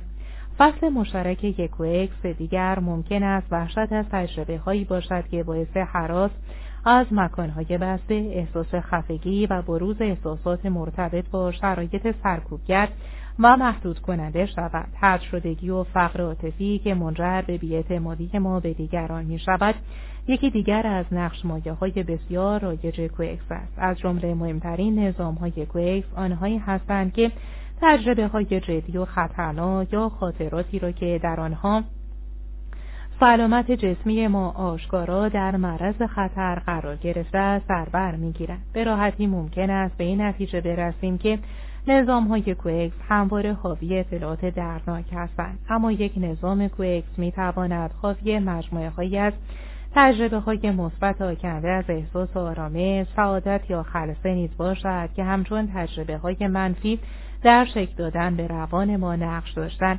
در مراحل اولیه بررسی هایم بر این باور بودم که نظام های کوکس در وحده نخست بر آن جنبه از روان حکم میرانند که تحت عنوان ناخودآگاه فردی می‌شناسیم.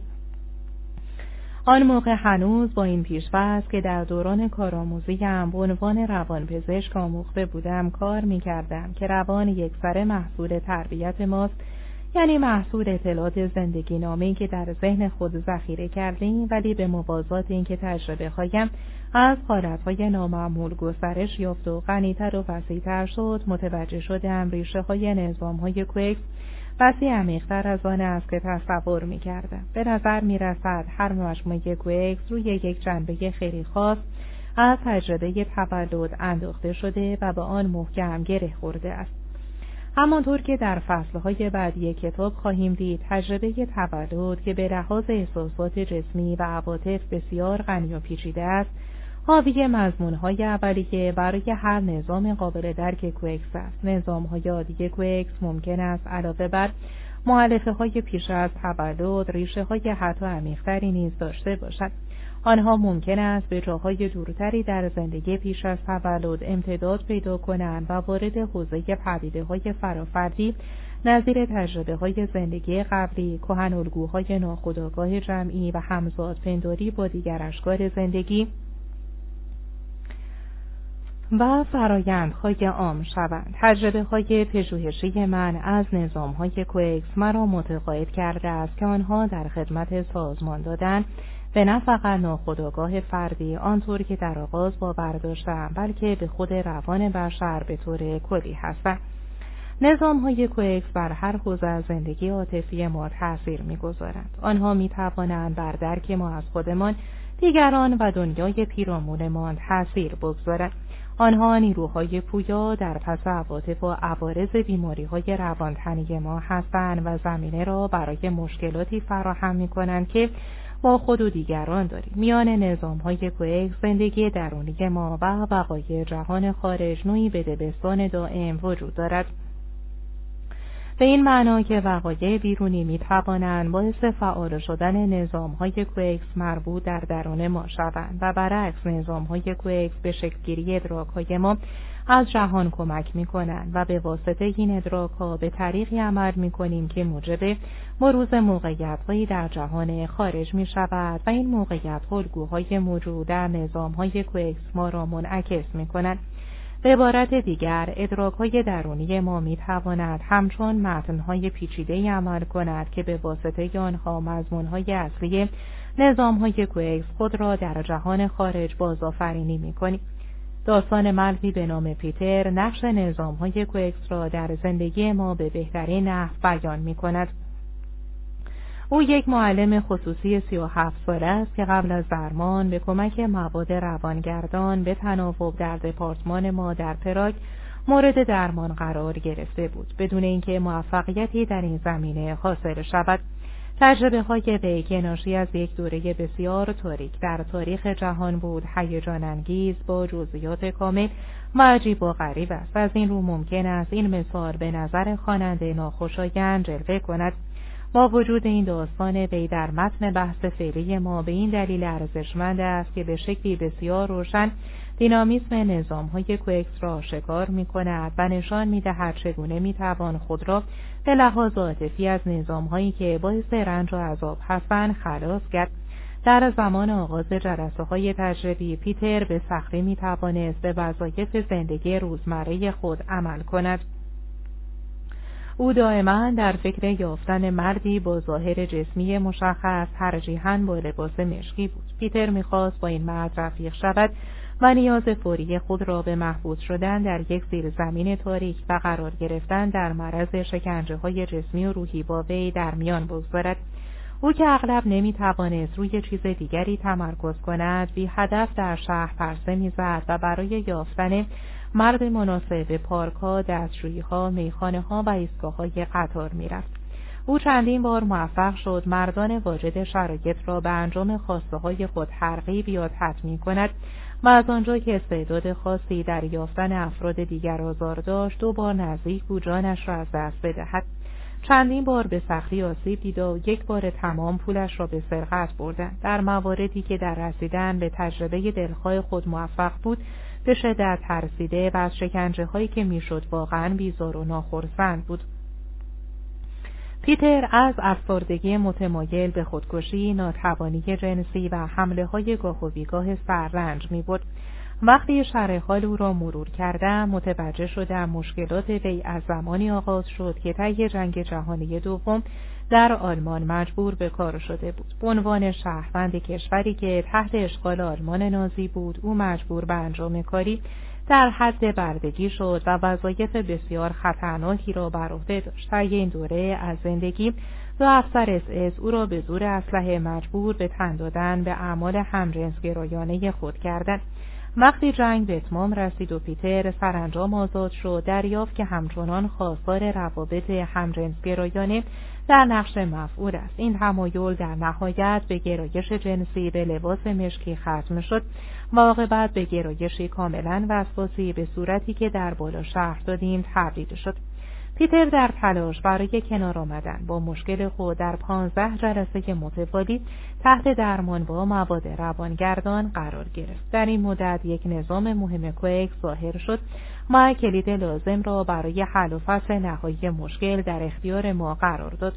در سطحی ترین لایه های این COEX به خصوص به شکل قابل پیش بینی جدیدترین تجربه های آسیبزای او را با معشوقه های دیگر آزار کشف کردیم.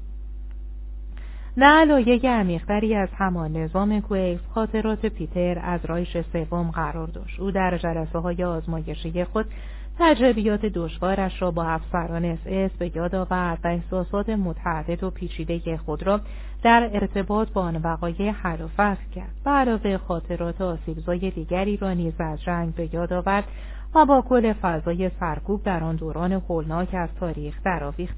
مثلا تصویرهایی از رژه باشگوه ارتش نازی پرچمهایی با نقش صلیب شکسته علامت شوم عقاب قورپیکر و صحنههایی از اردوگاه های کار اجباری. در پی این مکاشفه ها پیتر وارد لایه باز هم عمیقتری نظام کوکس شد و در آنجا صحنه از دوران کودکی خود را مجددا تجربه کرد. والدینش اغلب او را بیرحمانه تنبیه می‌کردند. خصوصا پدر الکلیش در حال مسیح خشن می‌شد و پیتر را اغلب با یک شلاق چرمی بزرگ کتک می‌زد. مادرش بیشتر وقتها برای تنبیه پیتر او را ساعتها بدون آب و غذا در یک زیر زمین تاریک حبس می‌کرد. پیتر مادرش را همیشه با لباس مشکی به یاد میآورد. در این نقطه پیتر الگوی مشغله ذهنی خود را تشخیص داد. به نظر می رسید او خواستار تمام عناصر موجود در تنبیهاتی بود که والدینش در مورد او اعمال می کردند. پیتر به کندوکاف در نظام اصلی کوکس خود ادامه داد. او ضربه تولد خود را به یاد آورد. خاطرات روشن و زنده از این زمان را که باز هم متمرکز بر بیرحمی زیست شناختی بود به منزله الگو یا مدل اولیه برای تمام آن عناصر تجربه دیگر آزارانه که به نظر می رسید از آن پس بر زندگیش مسلط شد آشکار کرد. توجه او آشکارا روی فضاهای تاریک و بسته حبس و محدودیت جسمی و قرار گرفتن در معرض شکنجه های شدید جسمی و عاطفی متمرکز بود. پیتر بعد از به یاد آوردن ضربه تولد کم کم رهایی از این مشغله های ذهنی را تجربه کرد. به نظر می رسی چون سرانجام منشای اولیه این نظام به خصوص کوکس را پیدا کرده است می تواند آن را کم کم برشیند. او سرانجام توانست خلاصی از عوارض دشوار بیماری را تجربه کند و زندگی عادی خود را از سر بگیرد. هرچند کشف اهمیت روانشناختی آسیبهای جسمی ابعاد مهم و جدیدی به حوزه وسیع زندگی نامه روان افزوده است این کار در بهره نخست هنوز به حوزه می‌پردازد که در روانشناسی و روانپزشکی سنتی پذیرفته شده و مشهور است. وی بررسی های من و دیگران روی حالت های نامعمول آگاهی ما را به حوزه های وسیع و جدیدی از روان هدایت کرده است که علوم غربی و روانشناسی سنتی تازه شروع به کاوش در آنها کردند. کاوش خاری از تعصب و روشمند در این حوزه ها می تواند پیامدهای عمیقی نه فقط برای پژوهش در زمینه آگاهی بشر و روانپزشکی بلکه همچنین برای فلسفه علم و کل فرهنگ غرب داشته باشد. صفحه چهل سفر به درون اعماق آگاهی. زمانی که روی حالتهای نامعمول آگاهی کار می کنید میزان وقتی که افراد صرف کاوش در اوان کودکی خود می کنند خیلی با هم فرق دارد. با وجود این اگر آنها به کار روی حالتهای نامعمول ادامه دهند. دیر یا زود عرصه سرگذشت فردی پس از تولد را ترک می کنند و وارد حوزه های بکلی تازه می شوند هرچند این حوزه های جدید هنوز از سوی روانپزشکی آکادمیک در غرب به رسمیت شناخته نشده است برای بشر به هیچ وجه ناشناخته نیست. برعکس از بد به تاریخ بشر تا کنون فرهنگ های باستانی و ماقبل صنعتی آنها را به شکل روشمند مطالعه کرده و محترم شمردند. ما با رفتن به ماورای وقایع زندگی نامه اوان کودکی وارد حوزه از تجربه می شویم که با ضربه تولد زیست شناختی ارتباط دارد. ما ورود به این حوزه جدید عواطف و احساسات جسمی بسیار شدیدی را تجربه می کنیم که اغلب فراتر از هر چیزی است که برای بشر ممکن میپنداریم در اینجا به عواطفی در دو قطب مخالف در همپیچیدگی عجیب تولد و مرگ برمیخوریم. طوری که انگار این دو جنبه از تجربه بشر در حکم یک تجربه هستند به موازات احساس محدودیت و حبس خطرناک تلاش مصممانه برای آزاد کردن خود و بقا آغاز می شود. از آنجا که بیشتر مردم این تجربه را با ضربه ناشی از تولد زیست شناختی یکی می‌گیرند من آن را حوزه پیش از تولد روان مینامم این اصطلاح واژه یونانی لاتینی متشکل از پیشبند P-E-R-I به معنای نزدیک یا در حدود و واژه اصلی N-A-T-A-H-I-S به معنای مربوط به زایمان است. واژه پرینتال معمولا در پزشکی برای توصیف آن دست از فرایندهای زیست شناختی به کار می رود که کمی قبل در خلال و بلافاصله بعد از تولد اتفاق میافتند ولی چون پزشکی سنتی قبول ندارد که کودک قادر است تجربه های تولد خود را در حافظه ثبت کند این واژه در روان پزشکی سنتی به کار نمی رود. استفاده از واژه پرینینتال در ارتباط با آگاهی منعکس کننده یافته های خود من و کاملا جدید است. کاوش در حالتهای نامعمول آگاهی شواهد قانع کننده را فراهم کرده است که ثابت می کند ما خاطرات خود را از تجربه های پیش از تولد بیشتر در یک سطح عمیق و سلولی در روانمان ثبت و ضبط می کنیم. افرادی که هیچ نوع شناخت عقلی از تولد خود ندارند توانستند حقایق مربوط به تولد خود نظیر استفاده از انبور قابلگی تولد با پا و واکنش های اولیه مادر به نوزاد را با جزئیات کامل به یاد بیاورند. جزئیاتی از این دست بارها و بارها از طریق جستجو در بایگانی بیمارستان یا مصاحبه با کسانی که در زمان زایمان حاضر بودند به شکلی عینی به اثبات رسیده است. تجربه های پیش از تولد عبارتند از عواطف و احساسات اولیه نظیر استراب خشم زیست شناختی، درد جسمی و احساس خفگی که معمولا با فرایند تولد ارتباط دارند. با علاوه کسانی که تجربه های تولد را به یاد میآورند معمولا حرکات جسمی که مناسب طرز قرار گرفتن دستها و پاها و چرخش بدن را به طریقی نشان می‌دهند که سازوکار نوع خاصی از زایمان را دقیقا بازسازی می کند. این شرایط را حتی می توان در کسانی مشاهده کرد که فرایند تولد را در زندگی بزرگسالی خود نه مطالعه کرده و ندیدن. از این گذشته ممکن است که بودی و رحم و دیگر تغییرات عروقی به شکلی غیرمنتظره روی پوست و در محلهایی که ابزار قابلگی به کار رفته جایی که مجرای تولد روی سر فشار آورده یا جایی که بند ناف به گلو فشار آورده ظاهر شود. در صورتی که جزئیات تولد به خوبی ثبت شده باشد یا شاهدان قابل اعتماد در دسترس باشند همه این جزئیات را می‌توان مورد تایید قرار داد این گونه تجربه های اولیه که پیش از تولد به فرایند زایمان محدود نمی شود. خاطرات عمیق پیش از تولد می تواند در این حال راهی باشد برای ورود به آنچه یونگ ناخداگاه جمعی مینامید وقتی آزمون دشوار عبور از مجرای تولد را به یاد میآوریم ممکن است با همان وقایع به نحوی که دیگران در زمانها و فرهنگهای دیگر تجربه کردن یا حتی با فرایند تولد به نحوی که حیوانات یا شخصیتهای اساطیری تجربه کردن همزاد پنداری کنیم. با علاوه ممکن است با کسانی که مورد سوء رفتار واقع شده زندانی شکنجه یا به طریق دیگر قربانی شدن عمیقا احساس پیوند و نزدیکی کنیم. گویی پیوند خود ما با تجربه عام تلاش جنین برای متولد شدن باعث پیوند نزدیک و تقریبا عرفانی با همه موجوداتی می شود که شرایطی مشابه را اکنون یا هر زمانی تجربه کردند پدیده های پیش از تولد در چهار الگوی تجربی مختلف روی می دهند که من آنها را ماتریس های بنیادی پیش از تولد می نامم.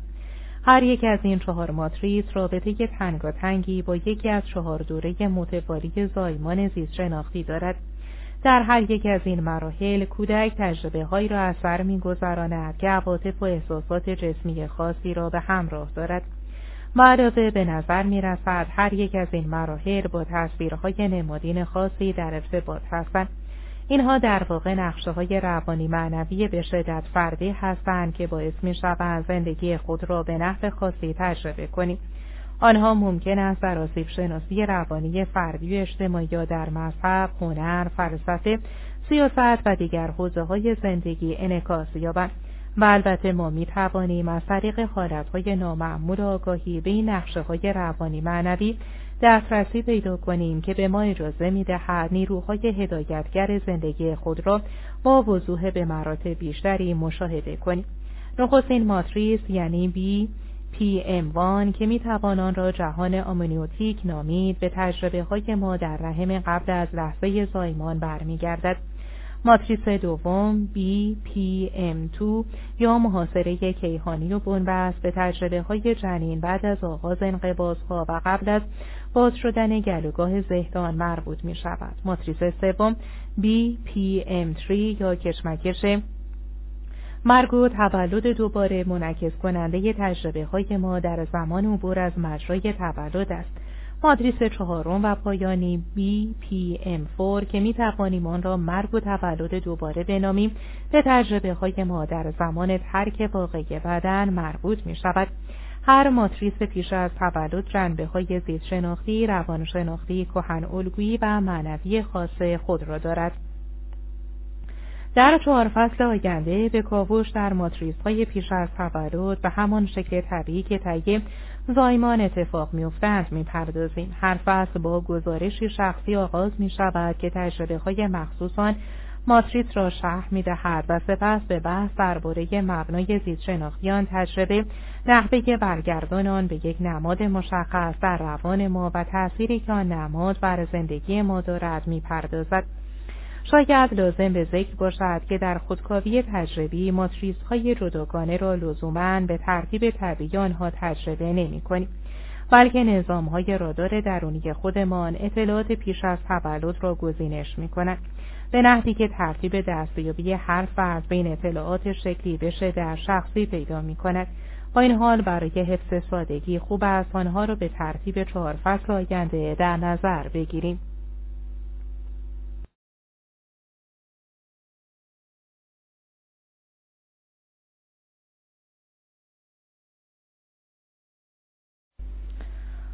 صفحه چهل و پنج بخش دوم ماتریس های پیش از تولد عواملی که آگاهی بشر را از زندگی پیش از تولد تا تولد شکل می دهند.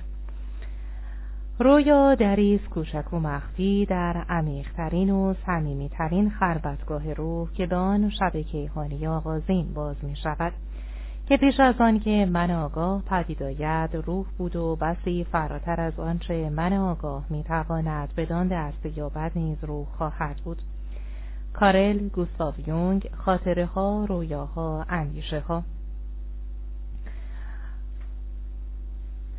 صفحه چهل و هفت بخش دوم تمامیت و جهان آمنیوتیک بی پی ام وان آرامش عمیق بر موج روان برای تو باد.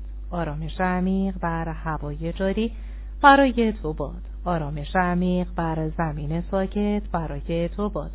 آرامش عمیق ستارگان درخشان برای تو باد. آرامش عمیق بر شب آرام برای تو باد. ماه و ستاره نور شفابخش خود را بر تو می پاشند آرامش عمیق برای تو باد. دعای سنتی سلتی گالیک مرد که روان پزشکی در میانه دهه سی زندگی به کمک درمانگر و پرستار به درون خارتی دگرگون هدایت می‌شد. جایی که در آن آهسته و عمیق وارد دنیای موجود در اعماق آگاهیش می‌شد. در آغاز تغییر ادراکی یا عاطفی چندانی احساس نکرد فقط علایم خفیف جسمی بود که باعث می‌شد فکر کند شاید آنفولانزا گرفته است حسارت، لرز، تعمی عجیب و ناخوشایند در دهان کمی احساس تهوع و ناراحتی روده را تجربه کرد. لرزش ناگهانی و کشیدگی خفیفی را در مایچه های مختلف بدنش احساس کرد و عرق کرد. بیتاب شد مطمئن از اینکه هیچ اتفاقی نیفتاده و ناراحت از اینکه ظاهرا آنفولانزا گرفته است با خودش فکر کرد شاید وقت بدی را برای این کار انتخاب کرده است چون ظاهرا داشت مریض می‌شد. تصمیم گرفت چشمهایش را ببندد و اتفاقی را که داشت برایش میافتاد با دقت بیشتری زیر نظر بگیرد. به محض اینکه چشمهایش را بست احساس کرد وارد سطح کاملا متفاوت و عمیقتری از آگاهی می شود که برایش کاملا تازگی داشت. این احساس عجیب را داشت که گویی کوچک می شود و سرش خیلی بزرگتر از بقیه بدن و دست و پا شده بعد متوجه شد چیزی که ابتدا می ترسید بیماری آنفولانزا باشد. حالا انگار مجموعه کاملی از حمله های سمی به او شده بود. نه به عنوان یک بزرگسال بلکه به عنوان یک جنین.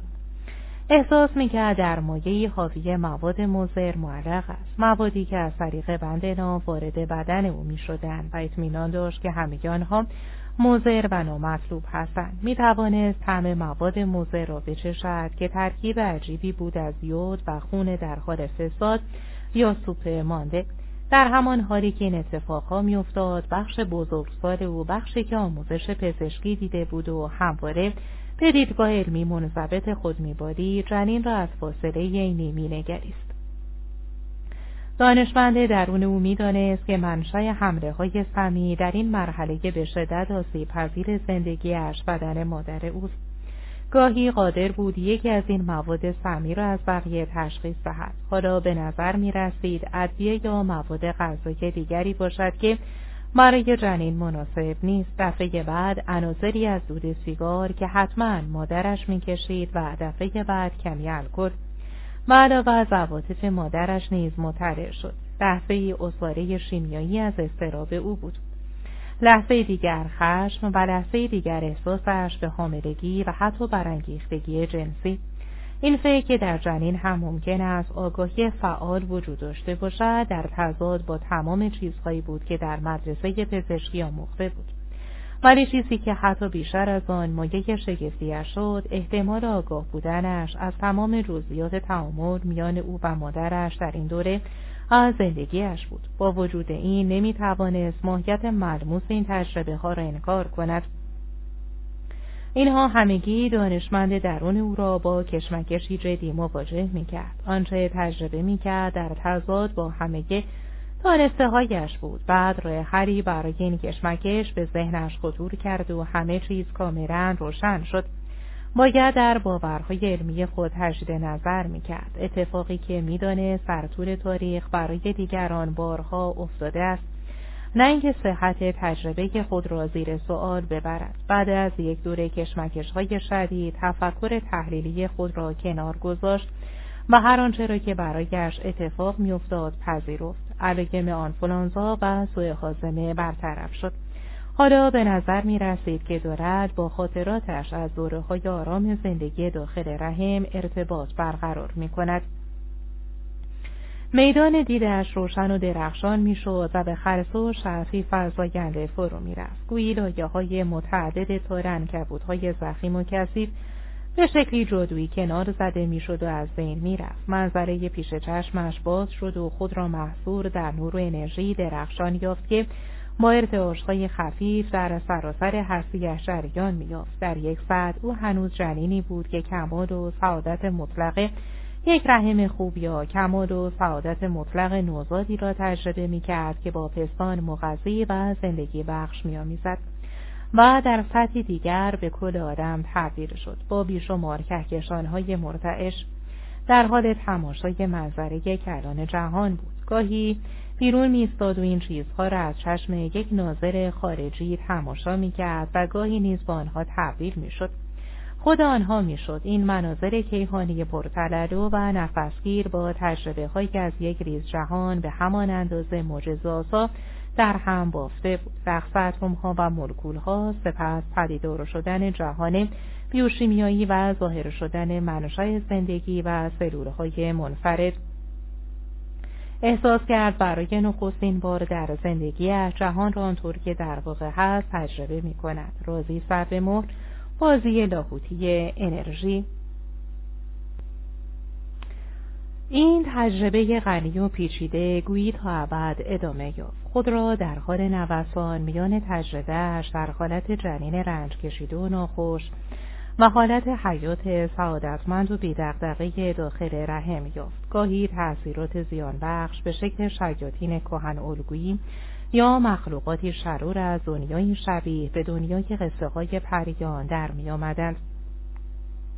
تازه داشت به شکلی عمیق درک می کرد که چرا بچه ها تا این هر شیفته داستان ها و شخصیت های اساتیری برخی از این ادراک های تازه معنایی بس تر داشتند. به نظر می رسید اشتیاق به حالت رضای کامل از آن نوعی که در یک رحم خوب یا در شور و جذبه عرفانی تجربه می شود نیروی و انگیزه بخش برای هر موجود انسانی است. احساس کرد رسیدن قصه های پریان به پایان خوش بیانگر همین مضمون اشتیاق است. همین مضمون را در رویای یک فرد انقلابی از آینده آرمانی دید. آن را در نیاز هنرمند به پذیرش و تایید مشاهده کرد. و آن را در آرزوی آدمها برای تملک مقام و شهرت دید. برایش کاملا روشن شد که پاسخ بنیادی ترین معمای بشر در اینجاست تمنا و نیازی را که در پس این کششها نهفته است هرگز نمی‌توان حتی با شگفتانگیزترین دستاوردها در جهان خارج ارضا کرد.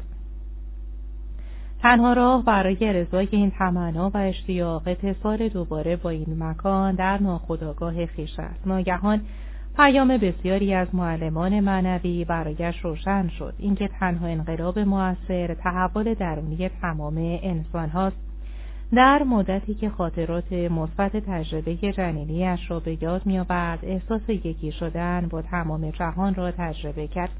این تا او بود. فراسوی آنچه در درون است و تو آن هستی اوپانیشادها حس فردیت خود را از دست داد. ego از میان رفت و به تمام هستی بدل شد. این تجربه گاهی نامحسوس و خالی از محتوا بود و گاهی همراه با انبوهی از تصویرهای زیبا تصویرهای کهنالگویی از بهشت وفور و فراوانی غایی عصر طلایی یا طبیعت بکر. تبدیل شد به ماهیان در حال شنا در آبهای زلال. پروانه های معلق در مغزارهای کوهستان و مرغان دریایی که شیرجه می روند تا سطح اقیانوس را بشکافند.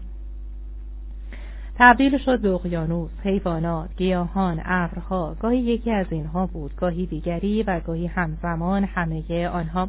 بعد از آن هیچ اتفاق خاصی نیفتاد جز اینکه با طبیعت و جهان احساس یگانگی کرد.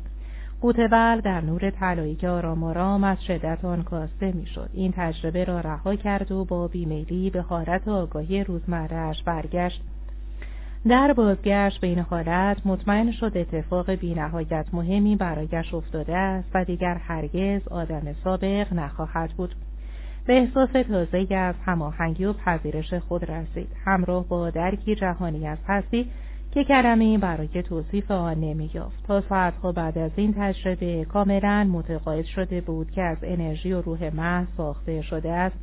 ما برایش دشوار بود که در حیات جسمانی خود دوستان قدیمش را بپذیرد.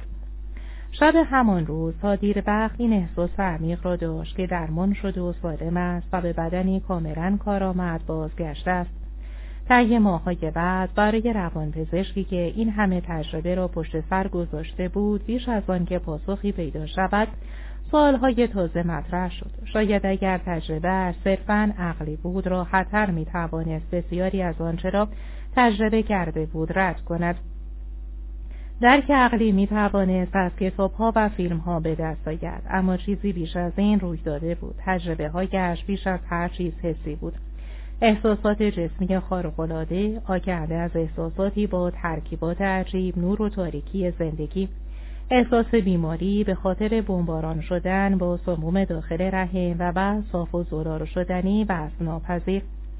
درست است که برخی از اطلاعات درباره این حوزه احتمالا ریشه در کتابهایی داشت که خوانده بود یا فیلمهایی که دیده بود.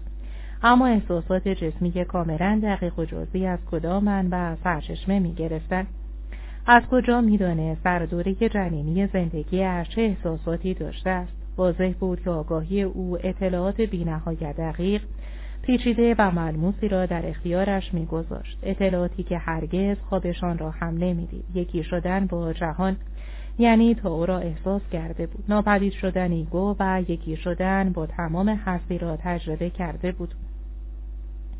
اما اگر همه اینها حقیقت داشت باید اعتقادات پیشین خود را کنار میگذاشت. اعتقاد به اینکه ذهن ما تنها می‌تواند خاطرات وقایعی را در اختیارمان بگذارد که در دوره پس از تولد به شکلی دست اول تجربه کرده من از کجا می‌دانم که چون این سوالاتی از ذهن روانپزشک گذشته است می‌دانم چون تجربه‌ای که شهر دادم متعلق به خود من است ولی همچنین دریافتم که این تجربه ها در مطالعه عمقی آگاهی نه منحصر به فرد است و نه غیر عادی.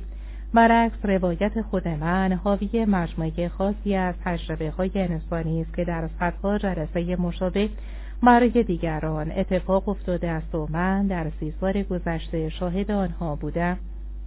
صفحه پنجاه و دو ویژگی های زیست شناختی و روانشناختی BPM1 ویژگی های اصلی این ماتریس و نیز تصویرهایی که از آن ناشی می شود منعکس کننده همزیستی طبیعی میانه مادر و کودک در این دوره از زندگی آنهاست. باید به خاطر داشت که طی این دوره به لحاظ زیستی و نیز عاطفی چنان پیوند نزدیکی با مادر داریم که تقریبا مثل یکی از اعضای بدن او هستید در دوره راحت و بی دغدغه زندگی در رحم شرایط برای کودک چیزی نزدیک به ایدئال است. اکسیژن و مواد غذایی لازم برای رشد را پیوسته جفت تامین می کند و تمام فضولات نیز از طریق آن دفع می شود مایع آمنیوتیک از جنین در برابر صداهای بلند و تکانهای شدید محافظت می کند و بدن مادر و دمای رحم را تقریبا پایدار نگه می دارد. در آنجا امنیت، محافظت و رضای و آسان تمام نیازها وجود دارد. چون این تصویری از زندگی در رحم شاید خیلی شگفتانگیز و خوشبینانه جلوه کند اما همیشه اینطور نیست در بهترین موقعیت ها شرایط مناسب خیلی به ندرت و برای مدتی کوتاه به هم میریزد مثلا مادر ممکن است هر از گاهی غذایی بخورد که باعث ناراحتی جنین شود مشروبات الکلی بنوشد یا سیگار بکشد. ممکن است مدتی را در محیطهای بسیار پر سر و صدا بگذراند یا بارانندگی در جاده های پردستانداز زمینه ناراحتی خود و کودک را فراهم کند. مادر ممکن است مثل هر آدم دیگری سرما بخورد یا آنفولانزا بگیرد. علاوه بر این فعالیت های جنسی را نیز خصوصا در ماهای آخر بارداری ممکن است کودک تا حدی احساس کند. در بدترین موقعیت ها زندگی در رحم می تواند بی نهایت آزار دهنده باشد. هستی جنین ممکن است تحت تاثیر ابتلای مادر به عفونتی جدی بیماری مربوط به قدرت درون ریز یا سوخت و ساز بدن یا مسمومیتی جدی قرار گیرد. حتی می توانیم از عواطف سمی سخن بگوییم. عواطفی مثل استراب شدید تنش یا فوران شدید خشم کیفیت بارداری می تواند تحت تاثیر فشار کار مسمومیت دائمی اعتیاد یا رفتار خشن مادر قرار گیرد. موقعیت ممکن است آنقدر بد باشد که احتمال سخت خود به خود جنین وجود داشته باشد. در کار تجربی عمیق افراد حتی ممکن است رازهای خانوادگی سر به مهر را کشف کنند. رازهایی مثل این واقعیت که ناخواسته بودند و اینکه مادر سعی کرده است آنها را در مراحل اولیه زندگیشان سخت کند.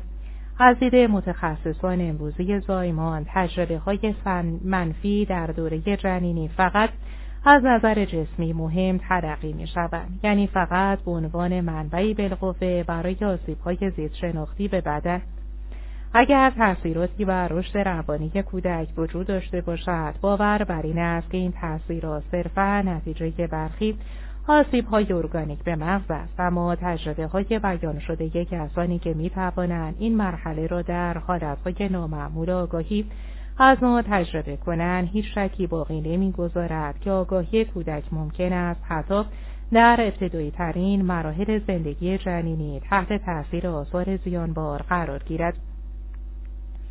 اگر اینطور باشد باید فرض را بر این بگذاریم که درست همانطور که پستان خوب و بد وجود دارد رحم خوب و بد هم وجود دارد.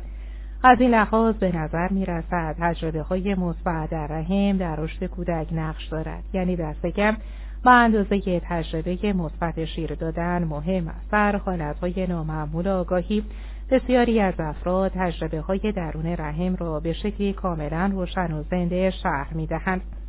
آنها خود را خیلی کوچک احساس می کنند. معمولا با, با سری که در مقایسه با بدن آنها بزرگ است. آنها قادرند مایه آمنیوتیک پیرامون خود و گاهی حتی حضور بند ناف را احساس کنند. اگر فرد با دوره های از زندگی جنینی ارتباط برقرار کند که در آنها شفتگی و مزاحمت وجود نداشته است تجربه ها با حالت سعادتمندانه یا آگاهی در ارتباط است جایی که احساس دوگانگی میان سوژه و ابژه فایل و مفعول وجود ندارد این حالتی اقیانوسی ساری از هر حد و مرز جایی که میان خودمان و ارگانیسم مادر یا میان خودمان و جهان خارج تمایزی احساس نمی کنیم. این تجربه جنینی می تواند در چندین جهت مختلف گسترش یابد. جنبه اقیانوسی زندگی جنینی می تواند باعث همزاد پنداری با اشکال مختلف زندگی دریایی مثل نهنگ ها، دولفین ها، ماهیان، عروس دریایی یا حتی جلبک دریایی شود. احساس بی حد و مرز بودن که در رحم تجربه می کنیم همچنین می تواند باعث نوعی احساس یگانگی با کیهان شود. فرد ممکن است با فضای بین ستارگان انواع اجرام آسمانی و کره کهکشان یا با جهان در تمامیتان همزاد پنداری کند و علاوه بعضی ها با تجربه فضانوردان همزاد پنداری می کنند که در حالت بیوزنی در فضا معلق و از طریق لوله بند نافگونه و حیات بخش به سفینه مادر متصلند. این واقعیت که یک رحم خوب نیازهای جنین را به شکلی بی قید و شرط تأمین می کند مبنای نوعی نمادگرایی نظیر بخشندگی بی پایان ما در طبیعت است. موجودی که زیبا بی خطر و مغذی است. وقتی در حال یادآوری تجربه های جنینی در حالتهای نامعمول هستیم این تجربه ها ممکن است ناگهان به صحنه های دلفریبی از جزایر زیبای استوایی درختان پرمیوه دشتی از ذرت رسیده یا باغ سبزیجات در دامنه کوههای آن تبدیل شود. احتمال دیگر این است که تجربه جنینی به درون حوزه های کهنالگوی ناخودآگاه جمعی راه یابد و به جای سپهر فضانوردان یا طبیعت زیستشناسان با حوزه های ملکوتی و باغهای بهشت و های نقاط مختلف جهان روبرو شویم. بدین سان نمادگرای بی پی اموان انواع عناصر جنینی اقیانوسی کیهانی طبیعی بهشتی و ملکوتی را در هم میآمیزد. صفحه پنج و چهار حالت خلصه و وحدت کیهانی تجربه های بی پی اموان معمولا رگه های به شدت عرفانی و حالتی مقدس و دینی دارند شاید لغت دقیق در برای توصیف آنها واژه مینوی باشد که یونگ برای پرهیز از واژگان مذهبی به کار می بود. وقتی تجربه های از این دست داریم احساس می‌کنیم با ابعادی از واقعیت مواجه هستیم که به یک نظم برتر تعلق دارد. پی اموان یک جنبه معنوی مهم دارد که اغلب احساس عمیق وحدت و خلصه کیهانی تعبیر می شود و با تجربه های ما در یک رحم خوب آرامش، سکون، صفا، شادی و سعادت رابطه تنگی دارد. گوی ادراک معمول ما از فضا و زمان رنگ می و به وجودی خالص تبدیل می شویم. زبان از بیان جوهر این حالت قاصر است و تنها قادریم آن را وصف ناپذیر یا غیرقابل بیان خطاب کنیم توصیف هایی که از وحدت کیهانی می کنیم اغلب آکنده از تناقض هایی است که از منطق ارسطویی تخطی می کنند برای مثال در زندگی روزمره فرض می کنیم چیزهایی که با آنها برخورداریم نمی توانند همزمان خودشان باشند و نباشند یا به عبارت دیگر نمی توانند چیزی غیر از آنچه هستند باشند. الف نمی تواند غیر الف یا ب باشد. در حالی که تجربه وحدت کیهانی ممکن است فاقد محتوا اما در برگیرنده هر آنچه هست باشد. یا ممکن است احساس کنیم فاقد ایگو هستیم در حالی که همزمان آگاهی ما به حدی گسترش یافته است که همه آدم را در بر می‌گیرد. ممکن است به خاطر ناچیز بودن خود احساس خضوع و ترس کنیم. اما همزمان این احساس را داشته باشیم که به موفقیتی بزرگ رسیده و جایگاهی مهم و رفی داریم. آن حد که با خدا همزاد پنداری کنیم. ممکن است خود را هم موجود و هم ناموجود احساس کنیم و تمام اشیای مادی را توهی بینگاریم اما خود توهیگونگی سرشار از فرم جلوه کند. در این حالت از وحدت کیهانی احساس می‌کنیم. دسترسی مستقیم و فوری و نامحدود به دانش و حکمتی داریم که از اهمیت جهانی برخوردار است. این دانش معمولا به معنای داشتن اطلاعات عینی و ملموس با جزئیات فنی که قابل استفاده عملی باشد نیست بلکه عبارت است از روشنبینی و بصیرتی پیچیده و مکاشفگونه درباره ماهیت و سرشت هستی. این احساسات معمولا همراه با نوعی احساس اطمینان است از اینکه این دانش در نهایت مناسبتر و واقعیتر از ادراکها و باورهای مشترک ما در زندگی روزمره است. های کهن هندی این بصیرت عمیق درباره رازهای قایه حیات را دانستن آن دانش به چیزی که دانش به همه چیز را فراهم میآورد توصیف می کند.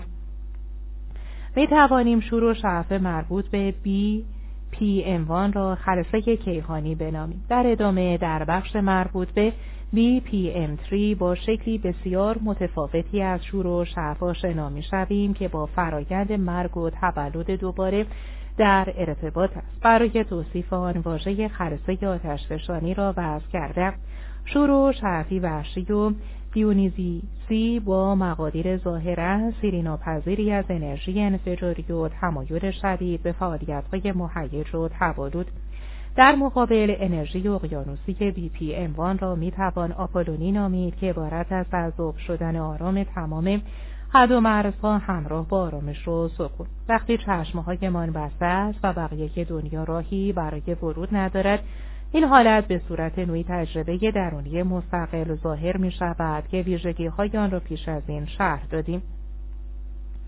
وقتی چشمهایمان را باز می کنیم این حالت تبدیل می شود به نوعی حس ادغام شدن یا یکی شدن با تمام چیزهایی که در پیرامون خود ادراک می کنیم.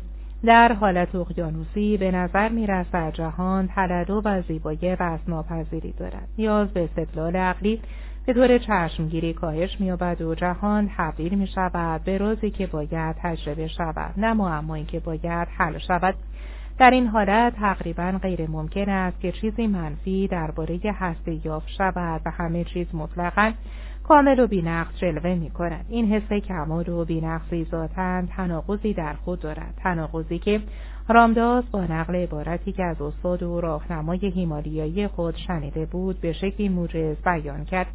جهان مطلقا کامل است از جمله نارضایتی خود شما از آن و هر کاری که سعی می کنید برای تغییر آن انجام دهید. وقتی خلاصه اقیانوسی را تجربه می کنید کل جهان مکانی صمیمی و گرم جلوه می کند جایی که می توانید در امنیت کامل نگرشی کودکانه و منفعل وابسته اتخاذ کنید در این حالت به نظر می رسد بدی و شر گذر و بی ربط و حتی ناموجود هستند.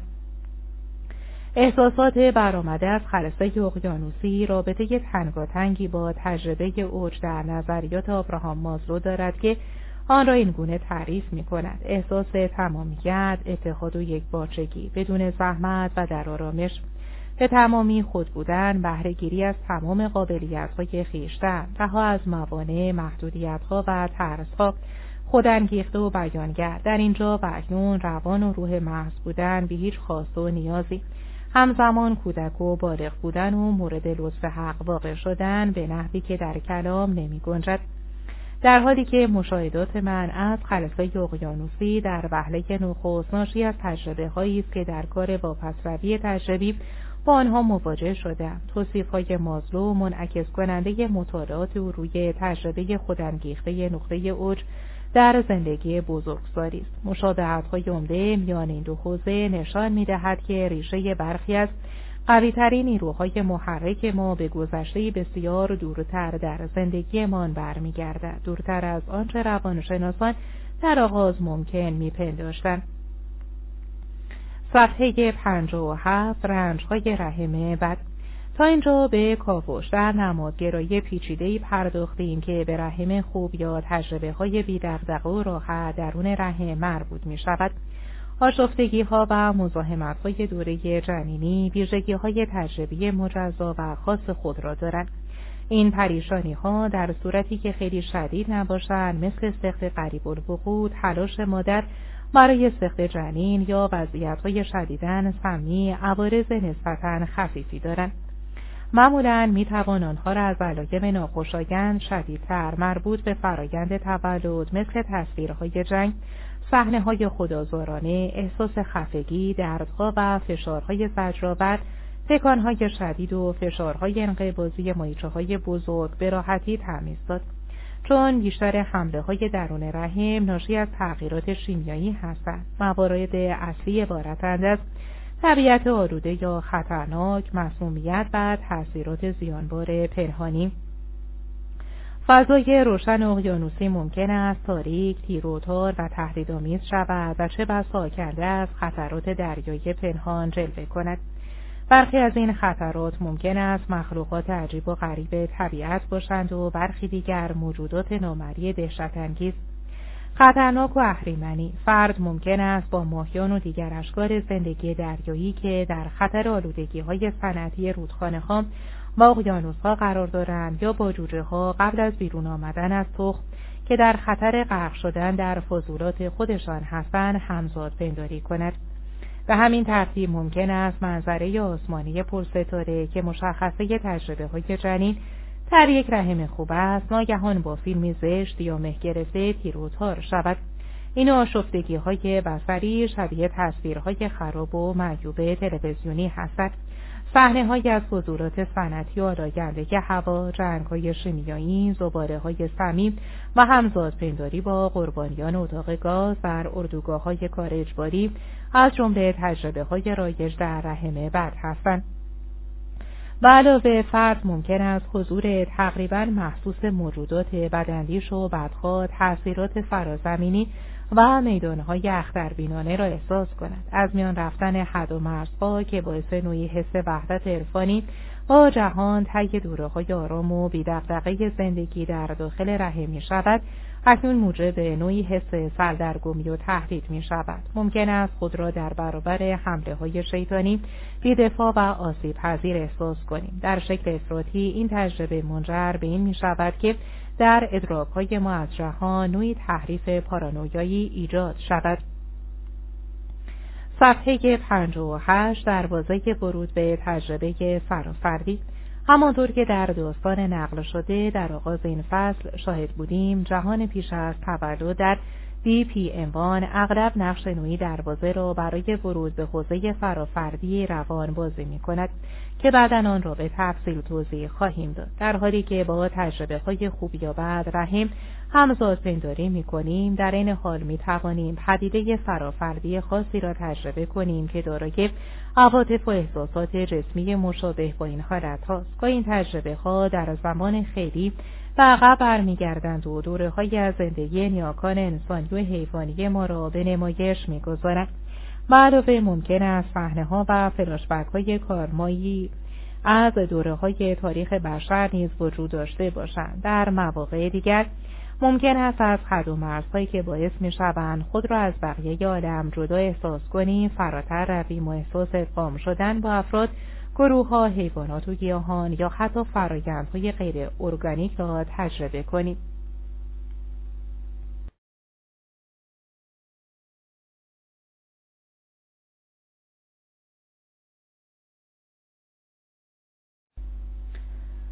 صفحه پنجاه و نو از میان این تجربه ها یکی از جالب ترین ها عبارت است از برخوردهای قدرتمند با انواع موجودات کهن الگویی خصوصا ایزدان سعادتمند و خشمناک. حالتهای خلصه اقیانوسی اغرب همراه با تصویرهایی از خدایان سعادت آفرین است.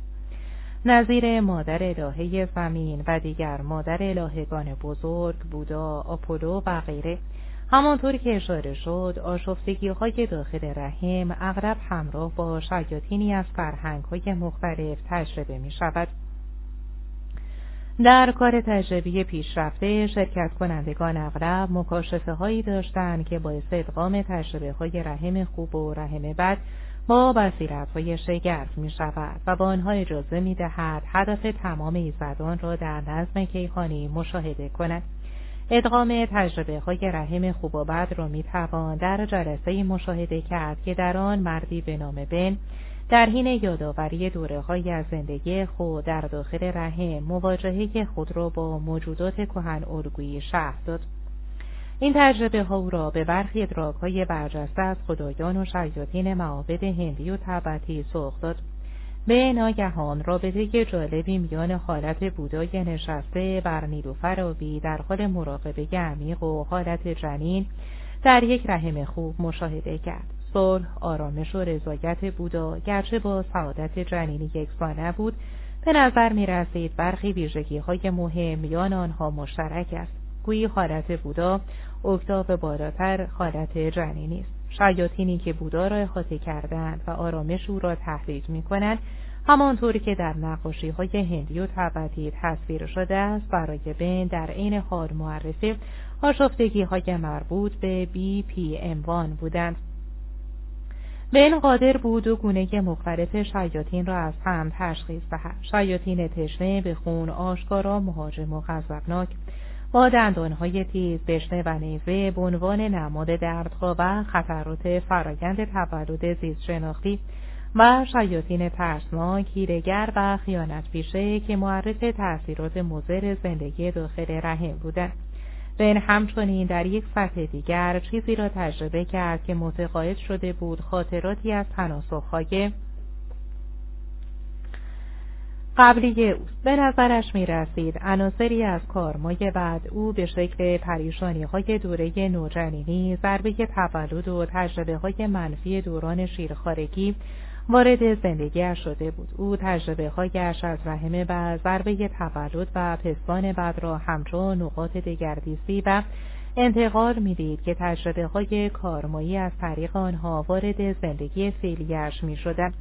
جنبه های روانشناختی و معنوی بی پی اموان معمولا همراه با عوارض جسمی مخصوص است. در حالی که تجربه های رحم خوب نوعی حس عمیق سلامت و صحت زیست شناختی را منتقل می کنند به یاد آوردن آسیب های داخل رحم همراه با انواع نمودهای ناخوشایند جسمی رایشترین نمودهای جسمی علایمی هستند شبیه سرماخوردگی یا آنفولانزای شدید دردهای عضلانی لرز رعشه خفیف و نوعی حس کسارت و رخوت عمومی. علائم دیگر و به همین اندازه شایانهایی هستند که به یک خماری بامدادی نسبت می‌دهیم. مثل سردرد، تهوع، قارقور روده ها و نفس این حالت ممکن است همراه با تأمین خوشایند در دهان باشد که افراد توصیف های مختلفی از آن دارند مثل خون فاسد، یود، مزه نامطبوع یا به سادگی زهر. معمولا وقتی این تجربه ها را ارزیابی می کنیم به این نتیجه می رسیم که مادر در دوران بارداری مریض بوده. های غذایی بدی داشته در های مسموم کار یا زندگی کرده یا مصرف کننده دائم الکل یا دیگر مواد مخدر بوده است. صفحه شست جایی که تجربه های بزرگسالی و پیش از تولد ادغام می شود. علاوه بر همه جنبه های یاد شده بی پی اموان همچنین پیوندهای بسیار جالبی با خاطرات زندگی پس از تولد دارد. جنبه های مثبت این ماتریس مبنای طبیعی برای ثبت همه تجربه های رضایت بخش زندگی ماست. نظام کوکس مثبت هر کار تجربی روشمن افراد اغلب پیوندهای عمیقی را میان خرسه اقیانوسی در بی پی اموان و خاطراتشان از دوره های شاد نوباوگی و کودکی کشف می کنند.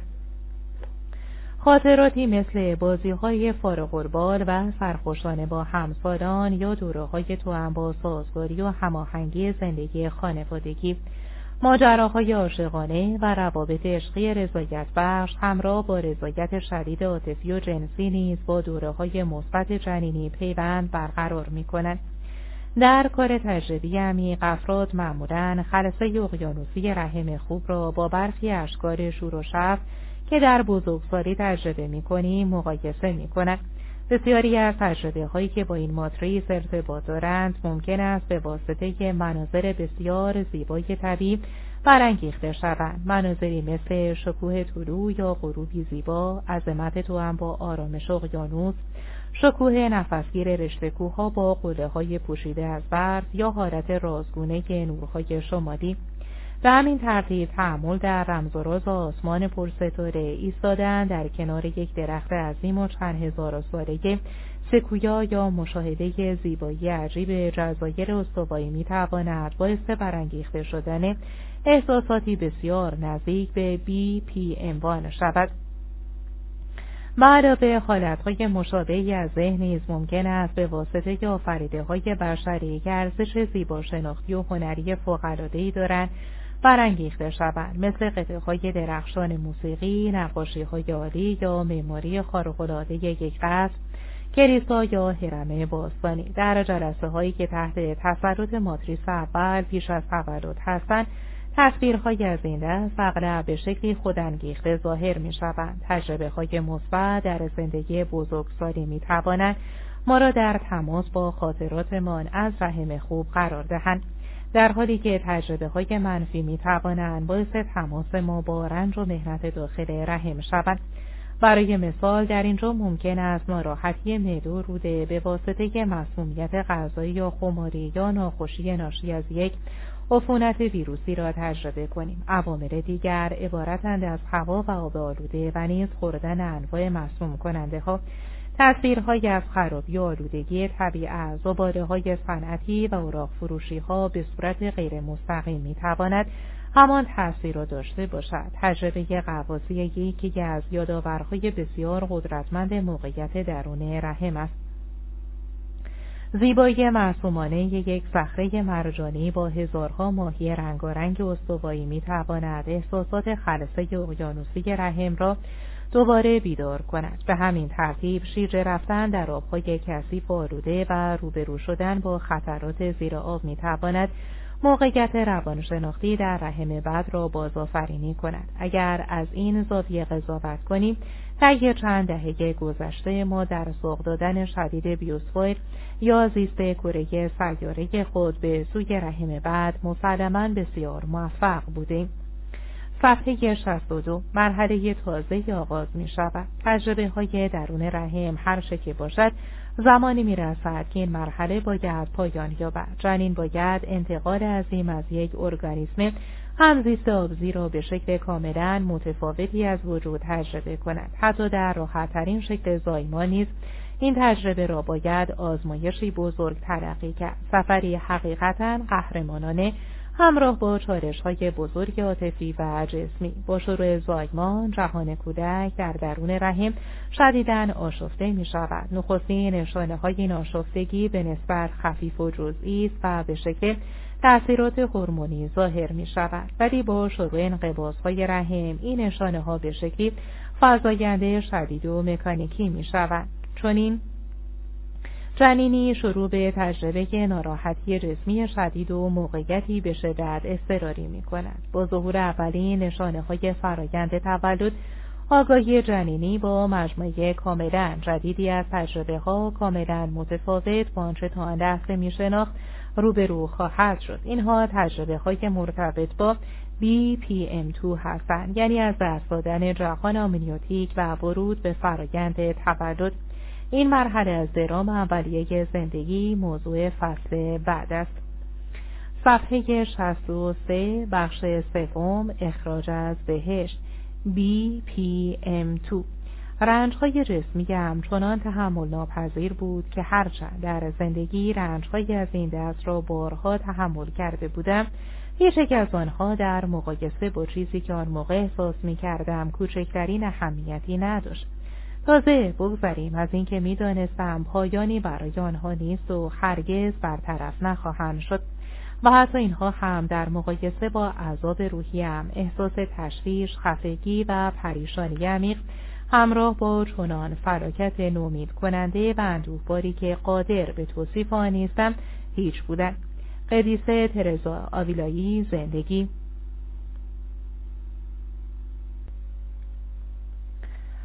اندک زمانی بعد از شروع جلسه خود را در حال ورود به دنیای فارغ یک جنین راضی و خوشنود یافت.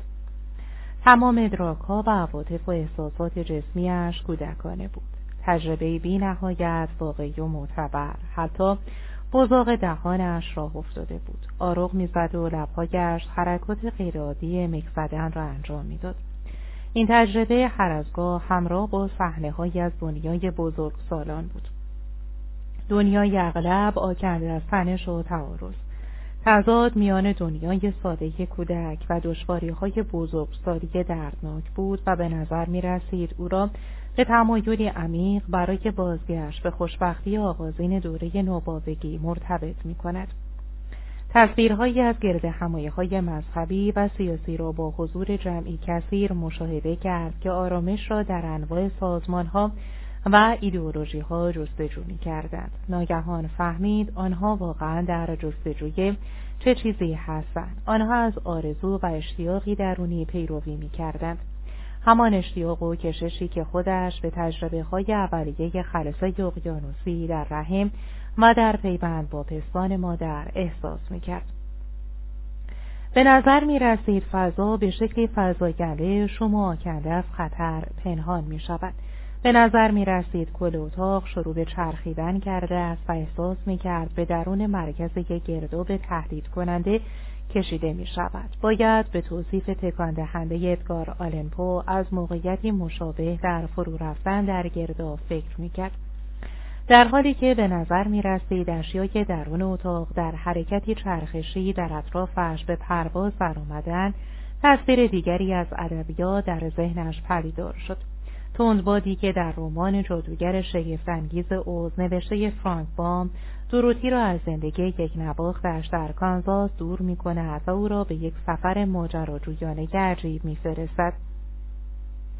تردیدی نداشت که تجربهش در این خارشه با حدهایی به ورود به لانه خرگوش در داستان آری سر سرزمین عجایب دارد و با دلشوره شدید در انتظار دنیایی بود که در آن سوی آینه میافت گویی تمام جهان داشت او را احاطه می کرد و برای متوقف کردن این محاصره آخر از زمانی هیچ کاری از دستش ساخته نبود. در حالی که هر دم بیشتر در هزار توی ناخداگاهش فرو می‌رفت نوعی حجوم استراب را احساس کرد که به وحشت تبدیل می‌شد.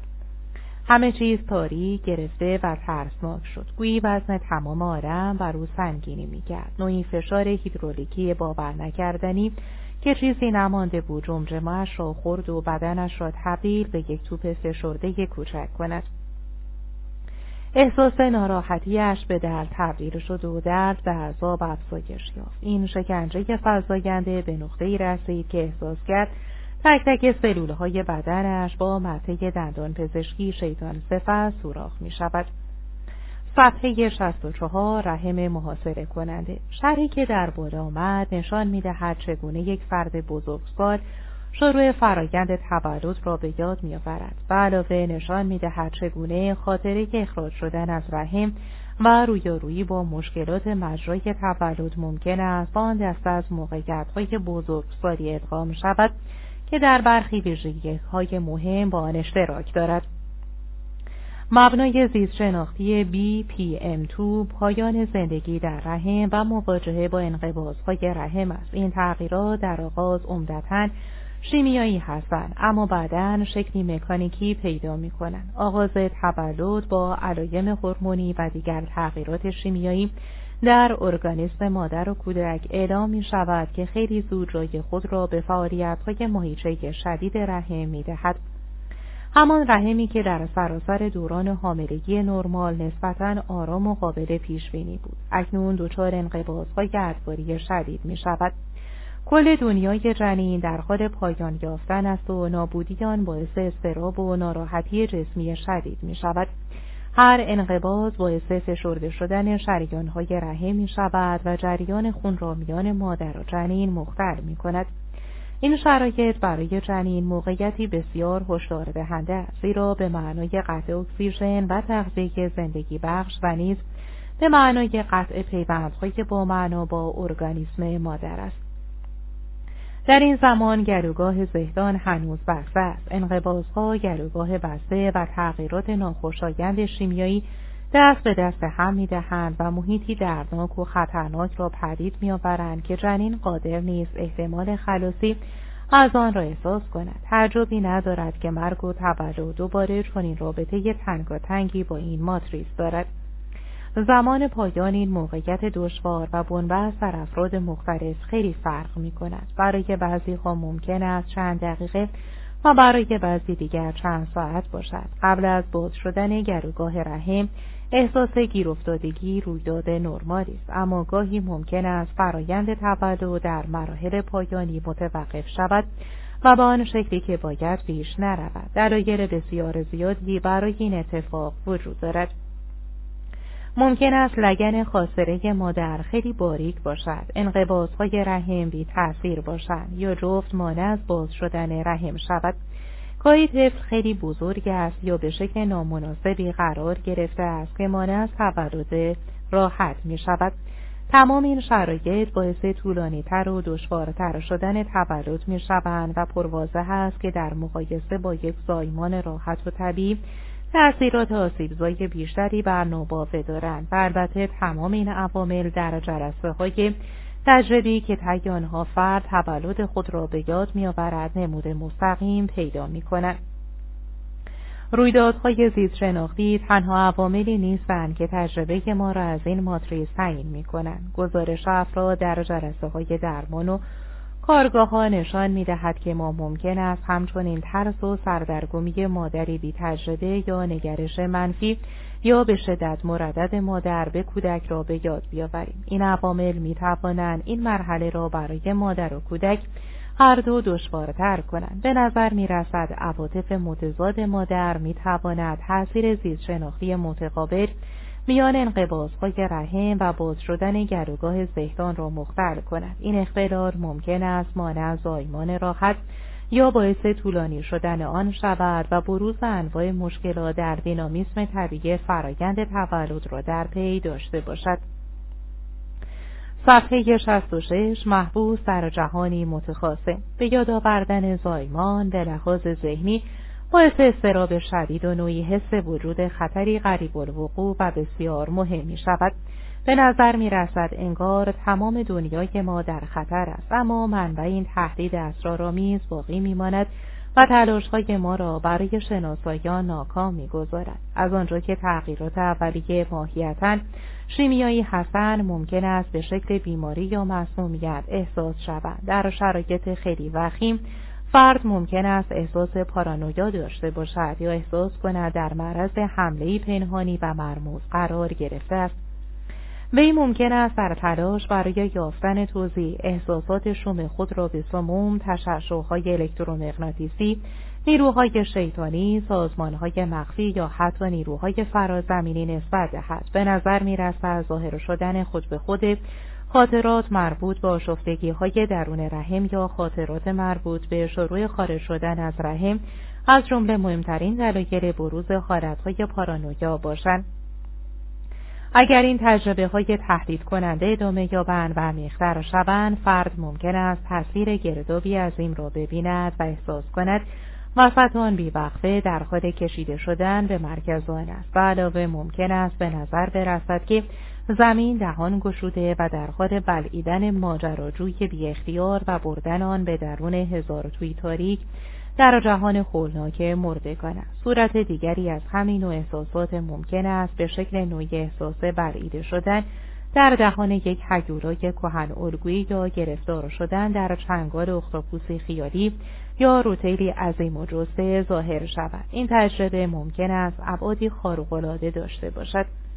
طوری که انگار نه فقط یک فرد بلکه کل آدم بلعیده می شود فضای عمومی فضای واقعی آخر از زمانی است که دنیای آرام درون رحم را نابود می کند و آزادی اقیانوسی و کیهانی جنین را به یک به دام افتادگی عذاب و نوعی حس از پای در آمدن با نیروهای خارجی ناشناخته تبدیل می کند. فردی که BPM2 کاملا بست یافته و پیشرفته را تجربه می کند احساس محبوس شدن و اسیر شدن در جهانی تنگ و تاریک و کابوسوار را دارد. میدان دیده وی تاریک و شوم و فضای عمومی فضای شکنجه تحمل ناپذیر عاطفی و جسمی است. در همین موقع ارتباط با زمان خطی به کلی قطع می شود و هر اتفاقی که می افتد به نظر ابدی می رسد طوری که انگار هرگز پایانه می فردی که تحت تاثیر BPM2 قرار دارد به شکلی گزینشی با بدترین و نومید کننده ترین جنبه های هستی بشر آشنا و همراه می شود. روان فرد از تاریکترین، زشترین و شیطانی ترین جنبه های جهان به شدت آگاه و دلمشغول آنها می شود. کل سیاره ما به نظر مکانی آخر از زمانی می رسد آکنده از وحشت، رنج، جنگ، بیماری های واگیرداد، حوادث و فجایع طبیعی. در این زمان محال است بتوانیم هیچ یک از جنبه های مثبت زندگی بشر مثل عشق و دوستی دستاوردهای هنری و علمی یا زیبایی های طبیعی را ببینیم. در این حالت فرد با دیدن بچه های زیبای در حال بازی با هم به پیری و مرگ آنها میاندیشد. یا اگر گل روز باشکوهی را ببیند تصور می‌کند چگونه ظرف چند روز پژمرده خواهد شد. BPM2 افراد را به شکلی تقریبا عرفانی با رنجهای جهان پیوند می دهد و باعث می شود با قربانیان ستم دیدگان و مظلومان همزاد پنداری کند در حالتهای عمیق و نامعمول که تحت تاثیر این ماتریس قرار دارد می توانیم خود را حقیقتا هزارها مرد و زن جوانی تجربه کنیم که در تمام جنگ های تاریخ بشر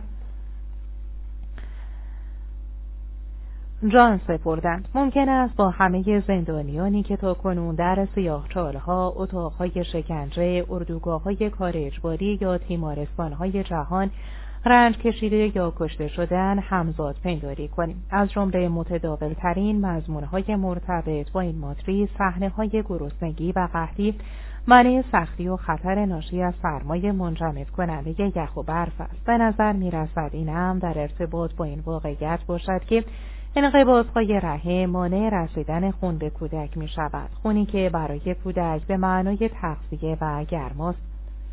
یکی دیگر از جنبه های معمول BPM2 فضای انسان زدایی شده بی تناسب و عجیب در دنیای آدم آهنی ها ربات ها و ابزارهای مکانیکی است. آدم های زشت و بدقباره انسان های عجیب الخلقه و دنیای بیمعنا سطحی کاباره ها نیز به نمادگرایی خاص ماتریس دوم تعلق دارد. BPM2 همراه با نمودهای بسیار مشخص جسمی است مثل تنش در سراسر بدن و ایجاد حالتی در آن که بیانگر حس گیر افتادن یا کشمکش بی یا هر دوست ممکن است فشارهای بسیار شدیدی را روی سر و بدن، سنگینی روی سینه و ترکیبهای مختلفی از دردهای شدید جسمی را احساس کنیم.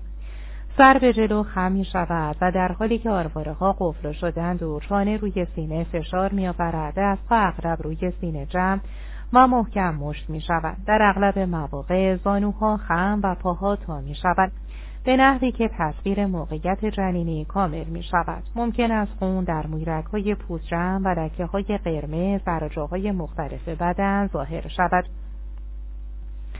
صفحه 68 جایی که آغاز و پایان یکی می شوند. کسانی که آشنایی الفت خاصی با BPM2 دارند معمولا هستی بشر را یک سره بی سمر می بینند. آنها ممکن است احساس کنند چون همه چیز موقت و گذرا زندگی به گونه بسیار بنیادی آری از معناست و هر گونه تلاش هدفمند حماقتی ساده لوحانه توهی و در نهایت نوعی خودفریبی است از این منظر هر تلاش آرزو یا رویارویی برای آینده محکوم به شکست است. بر موارد افراطی انسانها چیزی نیستند جز قربانیان ترحمانگیز ابدی و درگیر در جنگی دونکوشتوار علیه نیروهای بزرگتر از خودشان. رنگی که در آن کوچکترین شانسی برای پیروزی ندارند.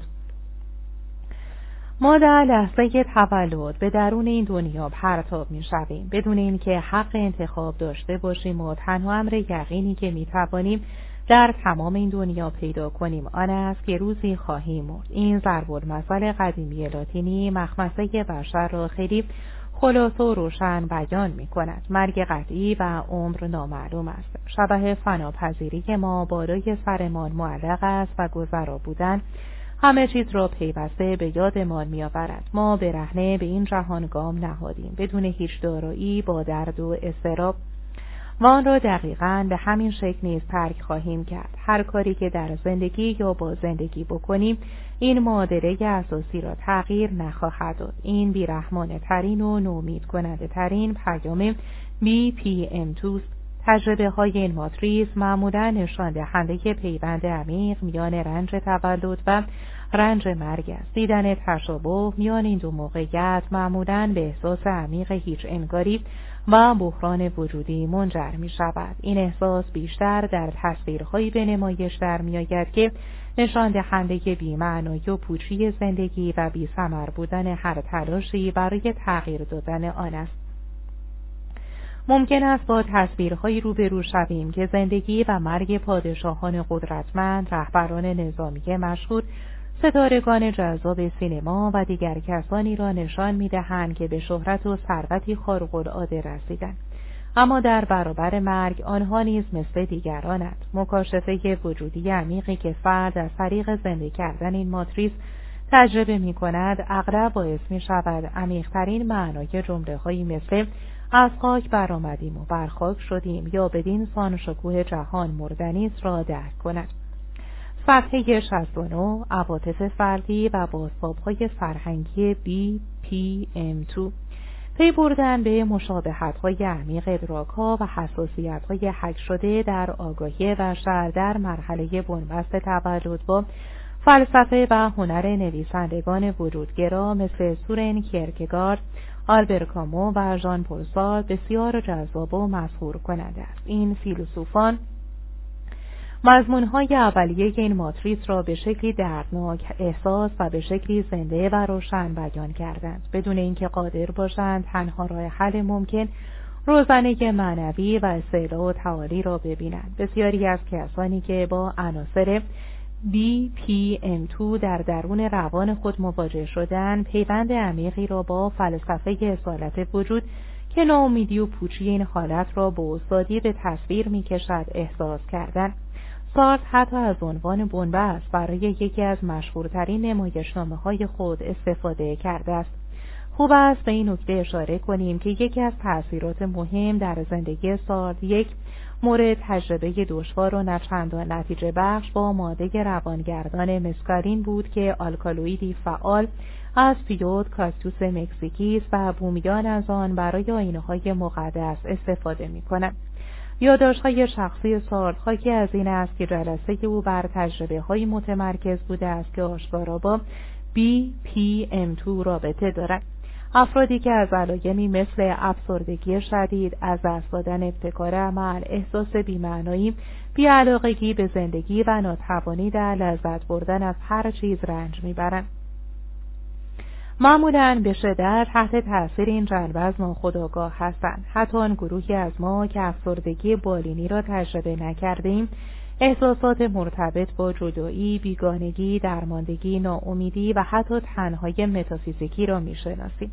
و وقتی شرایط حاکم بر زندگی ما به نحوی است که ظاهرا بر بی استفاده بودن بیارزش بودن یا خیلی ساده بر بد بودن ما دلالت دارد بیشتر ما احساس حقارت و گناه را تجربه کردیم این احساسات اغلب با وقایعی که مسبب آنها بودن هیچ تناسبی ندارند. نکته که تنها پس از گذشت زمان کافی و رسیدن به معیاری برای مشاهده به آن وقوف پیدا می‌کنیم ولی با وجود این در زمانی که این عواطف را تجربه می کنیم باور داریم که آنها متناسب و موجه هستند. حتی اگر ابعاد متافیزیکی گناه نخستین را که در انجیل شرح داده شده است پیدا کنند به ذهن ما خطور نمی کند که ممکن است این احساسات ریشه در آثار اولیه BPM2 بر آگاهی ما داشته باشد. تجربه های BPM2 سه ویژگی اصلی دارند. ترس از مرگ، ترس از هرگز بازنگشتن و ترس از دیوانه شدن. پیش از این درباره غلبه مضمون مرگ سخن گفتم. این مضمون اغلب شامل این احساس است که زندگی فرد به جه در معرض خطر است. وقتی این احساس حاکم می شود، ذهن قادر است برای یافتن توجیه عقلی برای آن هر دوستانی را سرهم کند. سکته قریب الوقوع قلبی یا مغزی مصرف بیش از حد زمانی که پای داروهای روانگردان در میان باشد یا بسیاری داستانهای دیگر ممکن است خاطره سلولی تولد با چنان قدرتی در وضعیت آگاهی فعلی حاضر شود که فرد به این باور قطعی برسد که مرگ واقعی زیست شناختی ممکن و به راستی قریب الوقوع است.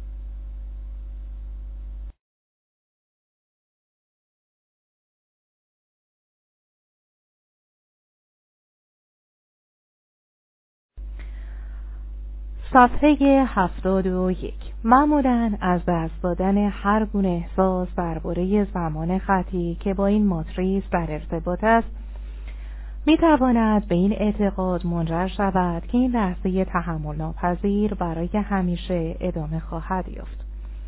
خطایی که در این نتیجه گیری وجود دارد مشابه خطایی است که در مذاهب مسلط مشاهده می شود و در ارتباط با درک ابدیت به عنوان وقفی در زمان ساعتی و نه تجربه بی زمانی یعنی به کلی گریختن از مرزهای زمان است. در BPM2 احساس ناامیدی مطلق و نگرانی از هرگز باز نگشتن صرفاً به ویژگی های تجربی این حالت تعلق دارد و در ارتباط با نتیجه تجربه هیچ نوع ارزش پیشگویانه ندارد. عجیب این که سریعترین راه برای خروج از این موقعیت پذیرش کامل ناامیدی است که در واقع به معنای پذیرش آگاهانه احساس اصلی جنین است. دنیای بی پی ام تو با احساس فراگیر خطر محاصره کیهانی ادراک های پوچ و عجیب و قریب از جهان و از دست دادن زمان خطی آنقدر متفاوت با دنیای هر روزه ماست که ممکن است در مواجهه با آن خود را در آستانه دیوانگی احساس کنیم.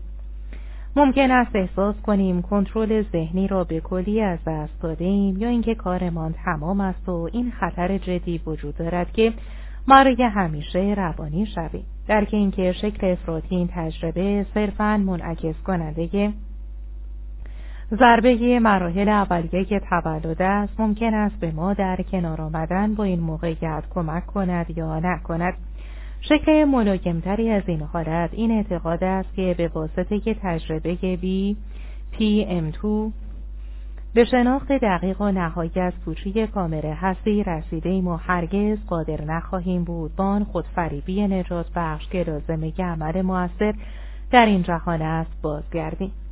صفحه 72 تصویرها و دریافتهای معنوی مرتبط با بی پی ام 2 بی پی ام 2 نیز مثل ماتریس پیش از تولد از بعد معنوی و اسطوره غنی برخوردار است در فرهنگ های سراسر جهان می توان تصویرهای کهن الگویی را یافت که بیانگر کیفیت تجربه های متعلق به این مقوله هستند.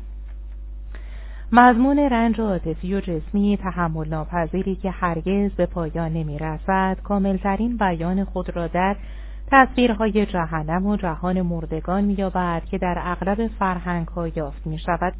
هرچند جزئیات این تصویرها ممکن است از یک گروه فرهنگی به گروه دیگر فرق داشته باشد در اغلب آنها تشابه های مهمی وجود دارد آنها معرف بدیل های منفی و دو قطب مخالف بهشت های مختلف هستند که در بحث بی پی عنوان به آنها پرداختیم فضای این محیط های تاریک زیر زمینی فضای تحمل ناپذیر و طاقت فرساست به هیچ نشانی از طبیعت یا با طبیعتی خراب شده آلوده و خطرناک مردابها و رودخانه های متعفن درختان تیغدار جهنمی با میوه های سمی مناطق یخزده دریاچه های از آتش و نهرهای از فرد ممکن است شاهد یا قربانی شکنجه های بسیار دردناکی باشد. از جمله آنهایی که شیاطین با استفاده از خنجر نیزه و چنگک اعمال می کنند سوختن در دیگ یا یخ زدن در مناطق سرد خفه شدن و له شدن.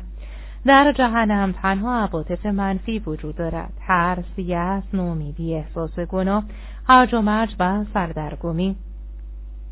شخصیت های کهنالگوی تأثیرانگیز معرف لعنت و شکنجه ابدی هستند. به نظر می رسد یونانیان عهد باستان تماس بسیار نزدیکی با این بود داشتند. تراژدی های آنها با مضمون نفرین ابدی گناهی که از نسلی به نسل بعد انتقال مییابد و گریز ناپذیر بودن سرنوشت دقیقا فضای بی پی ام تو را به تصویر می‌کشند. چهره های کهن یونان که نماد شکنجه ابدی هستند و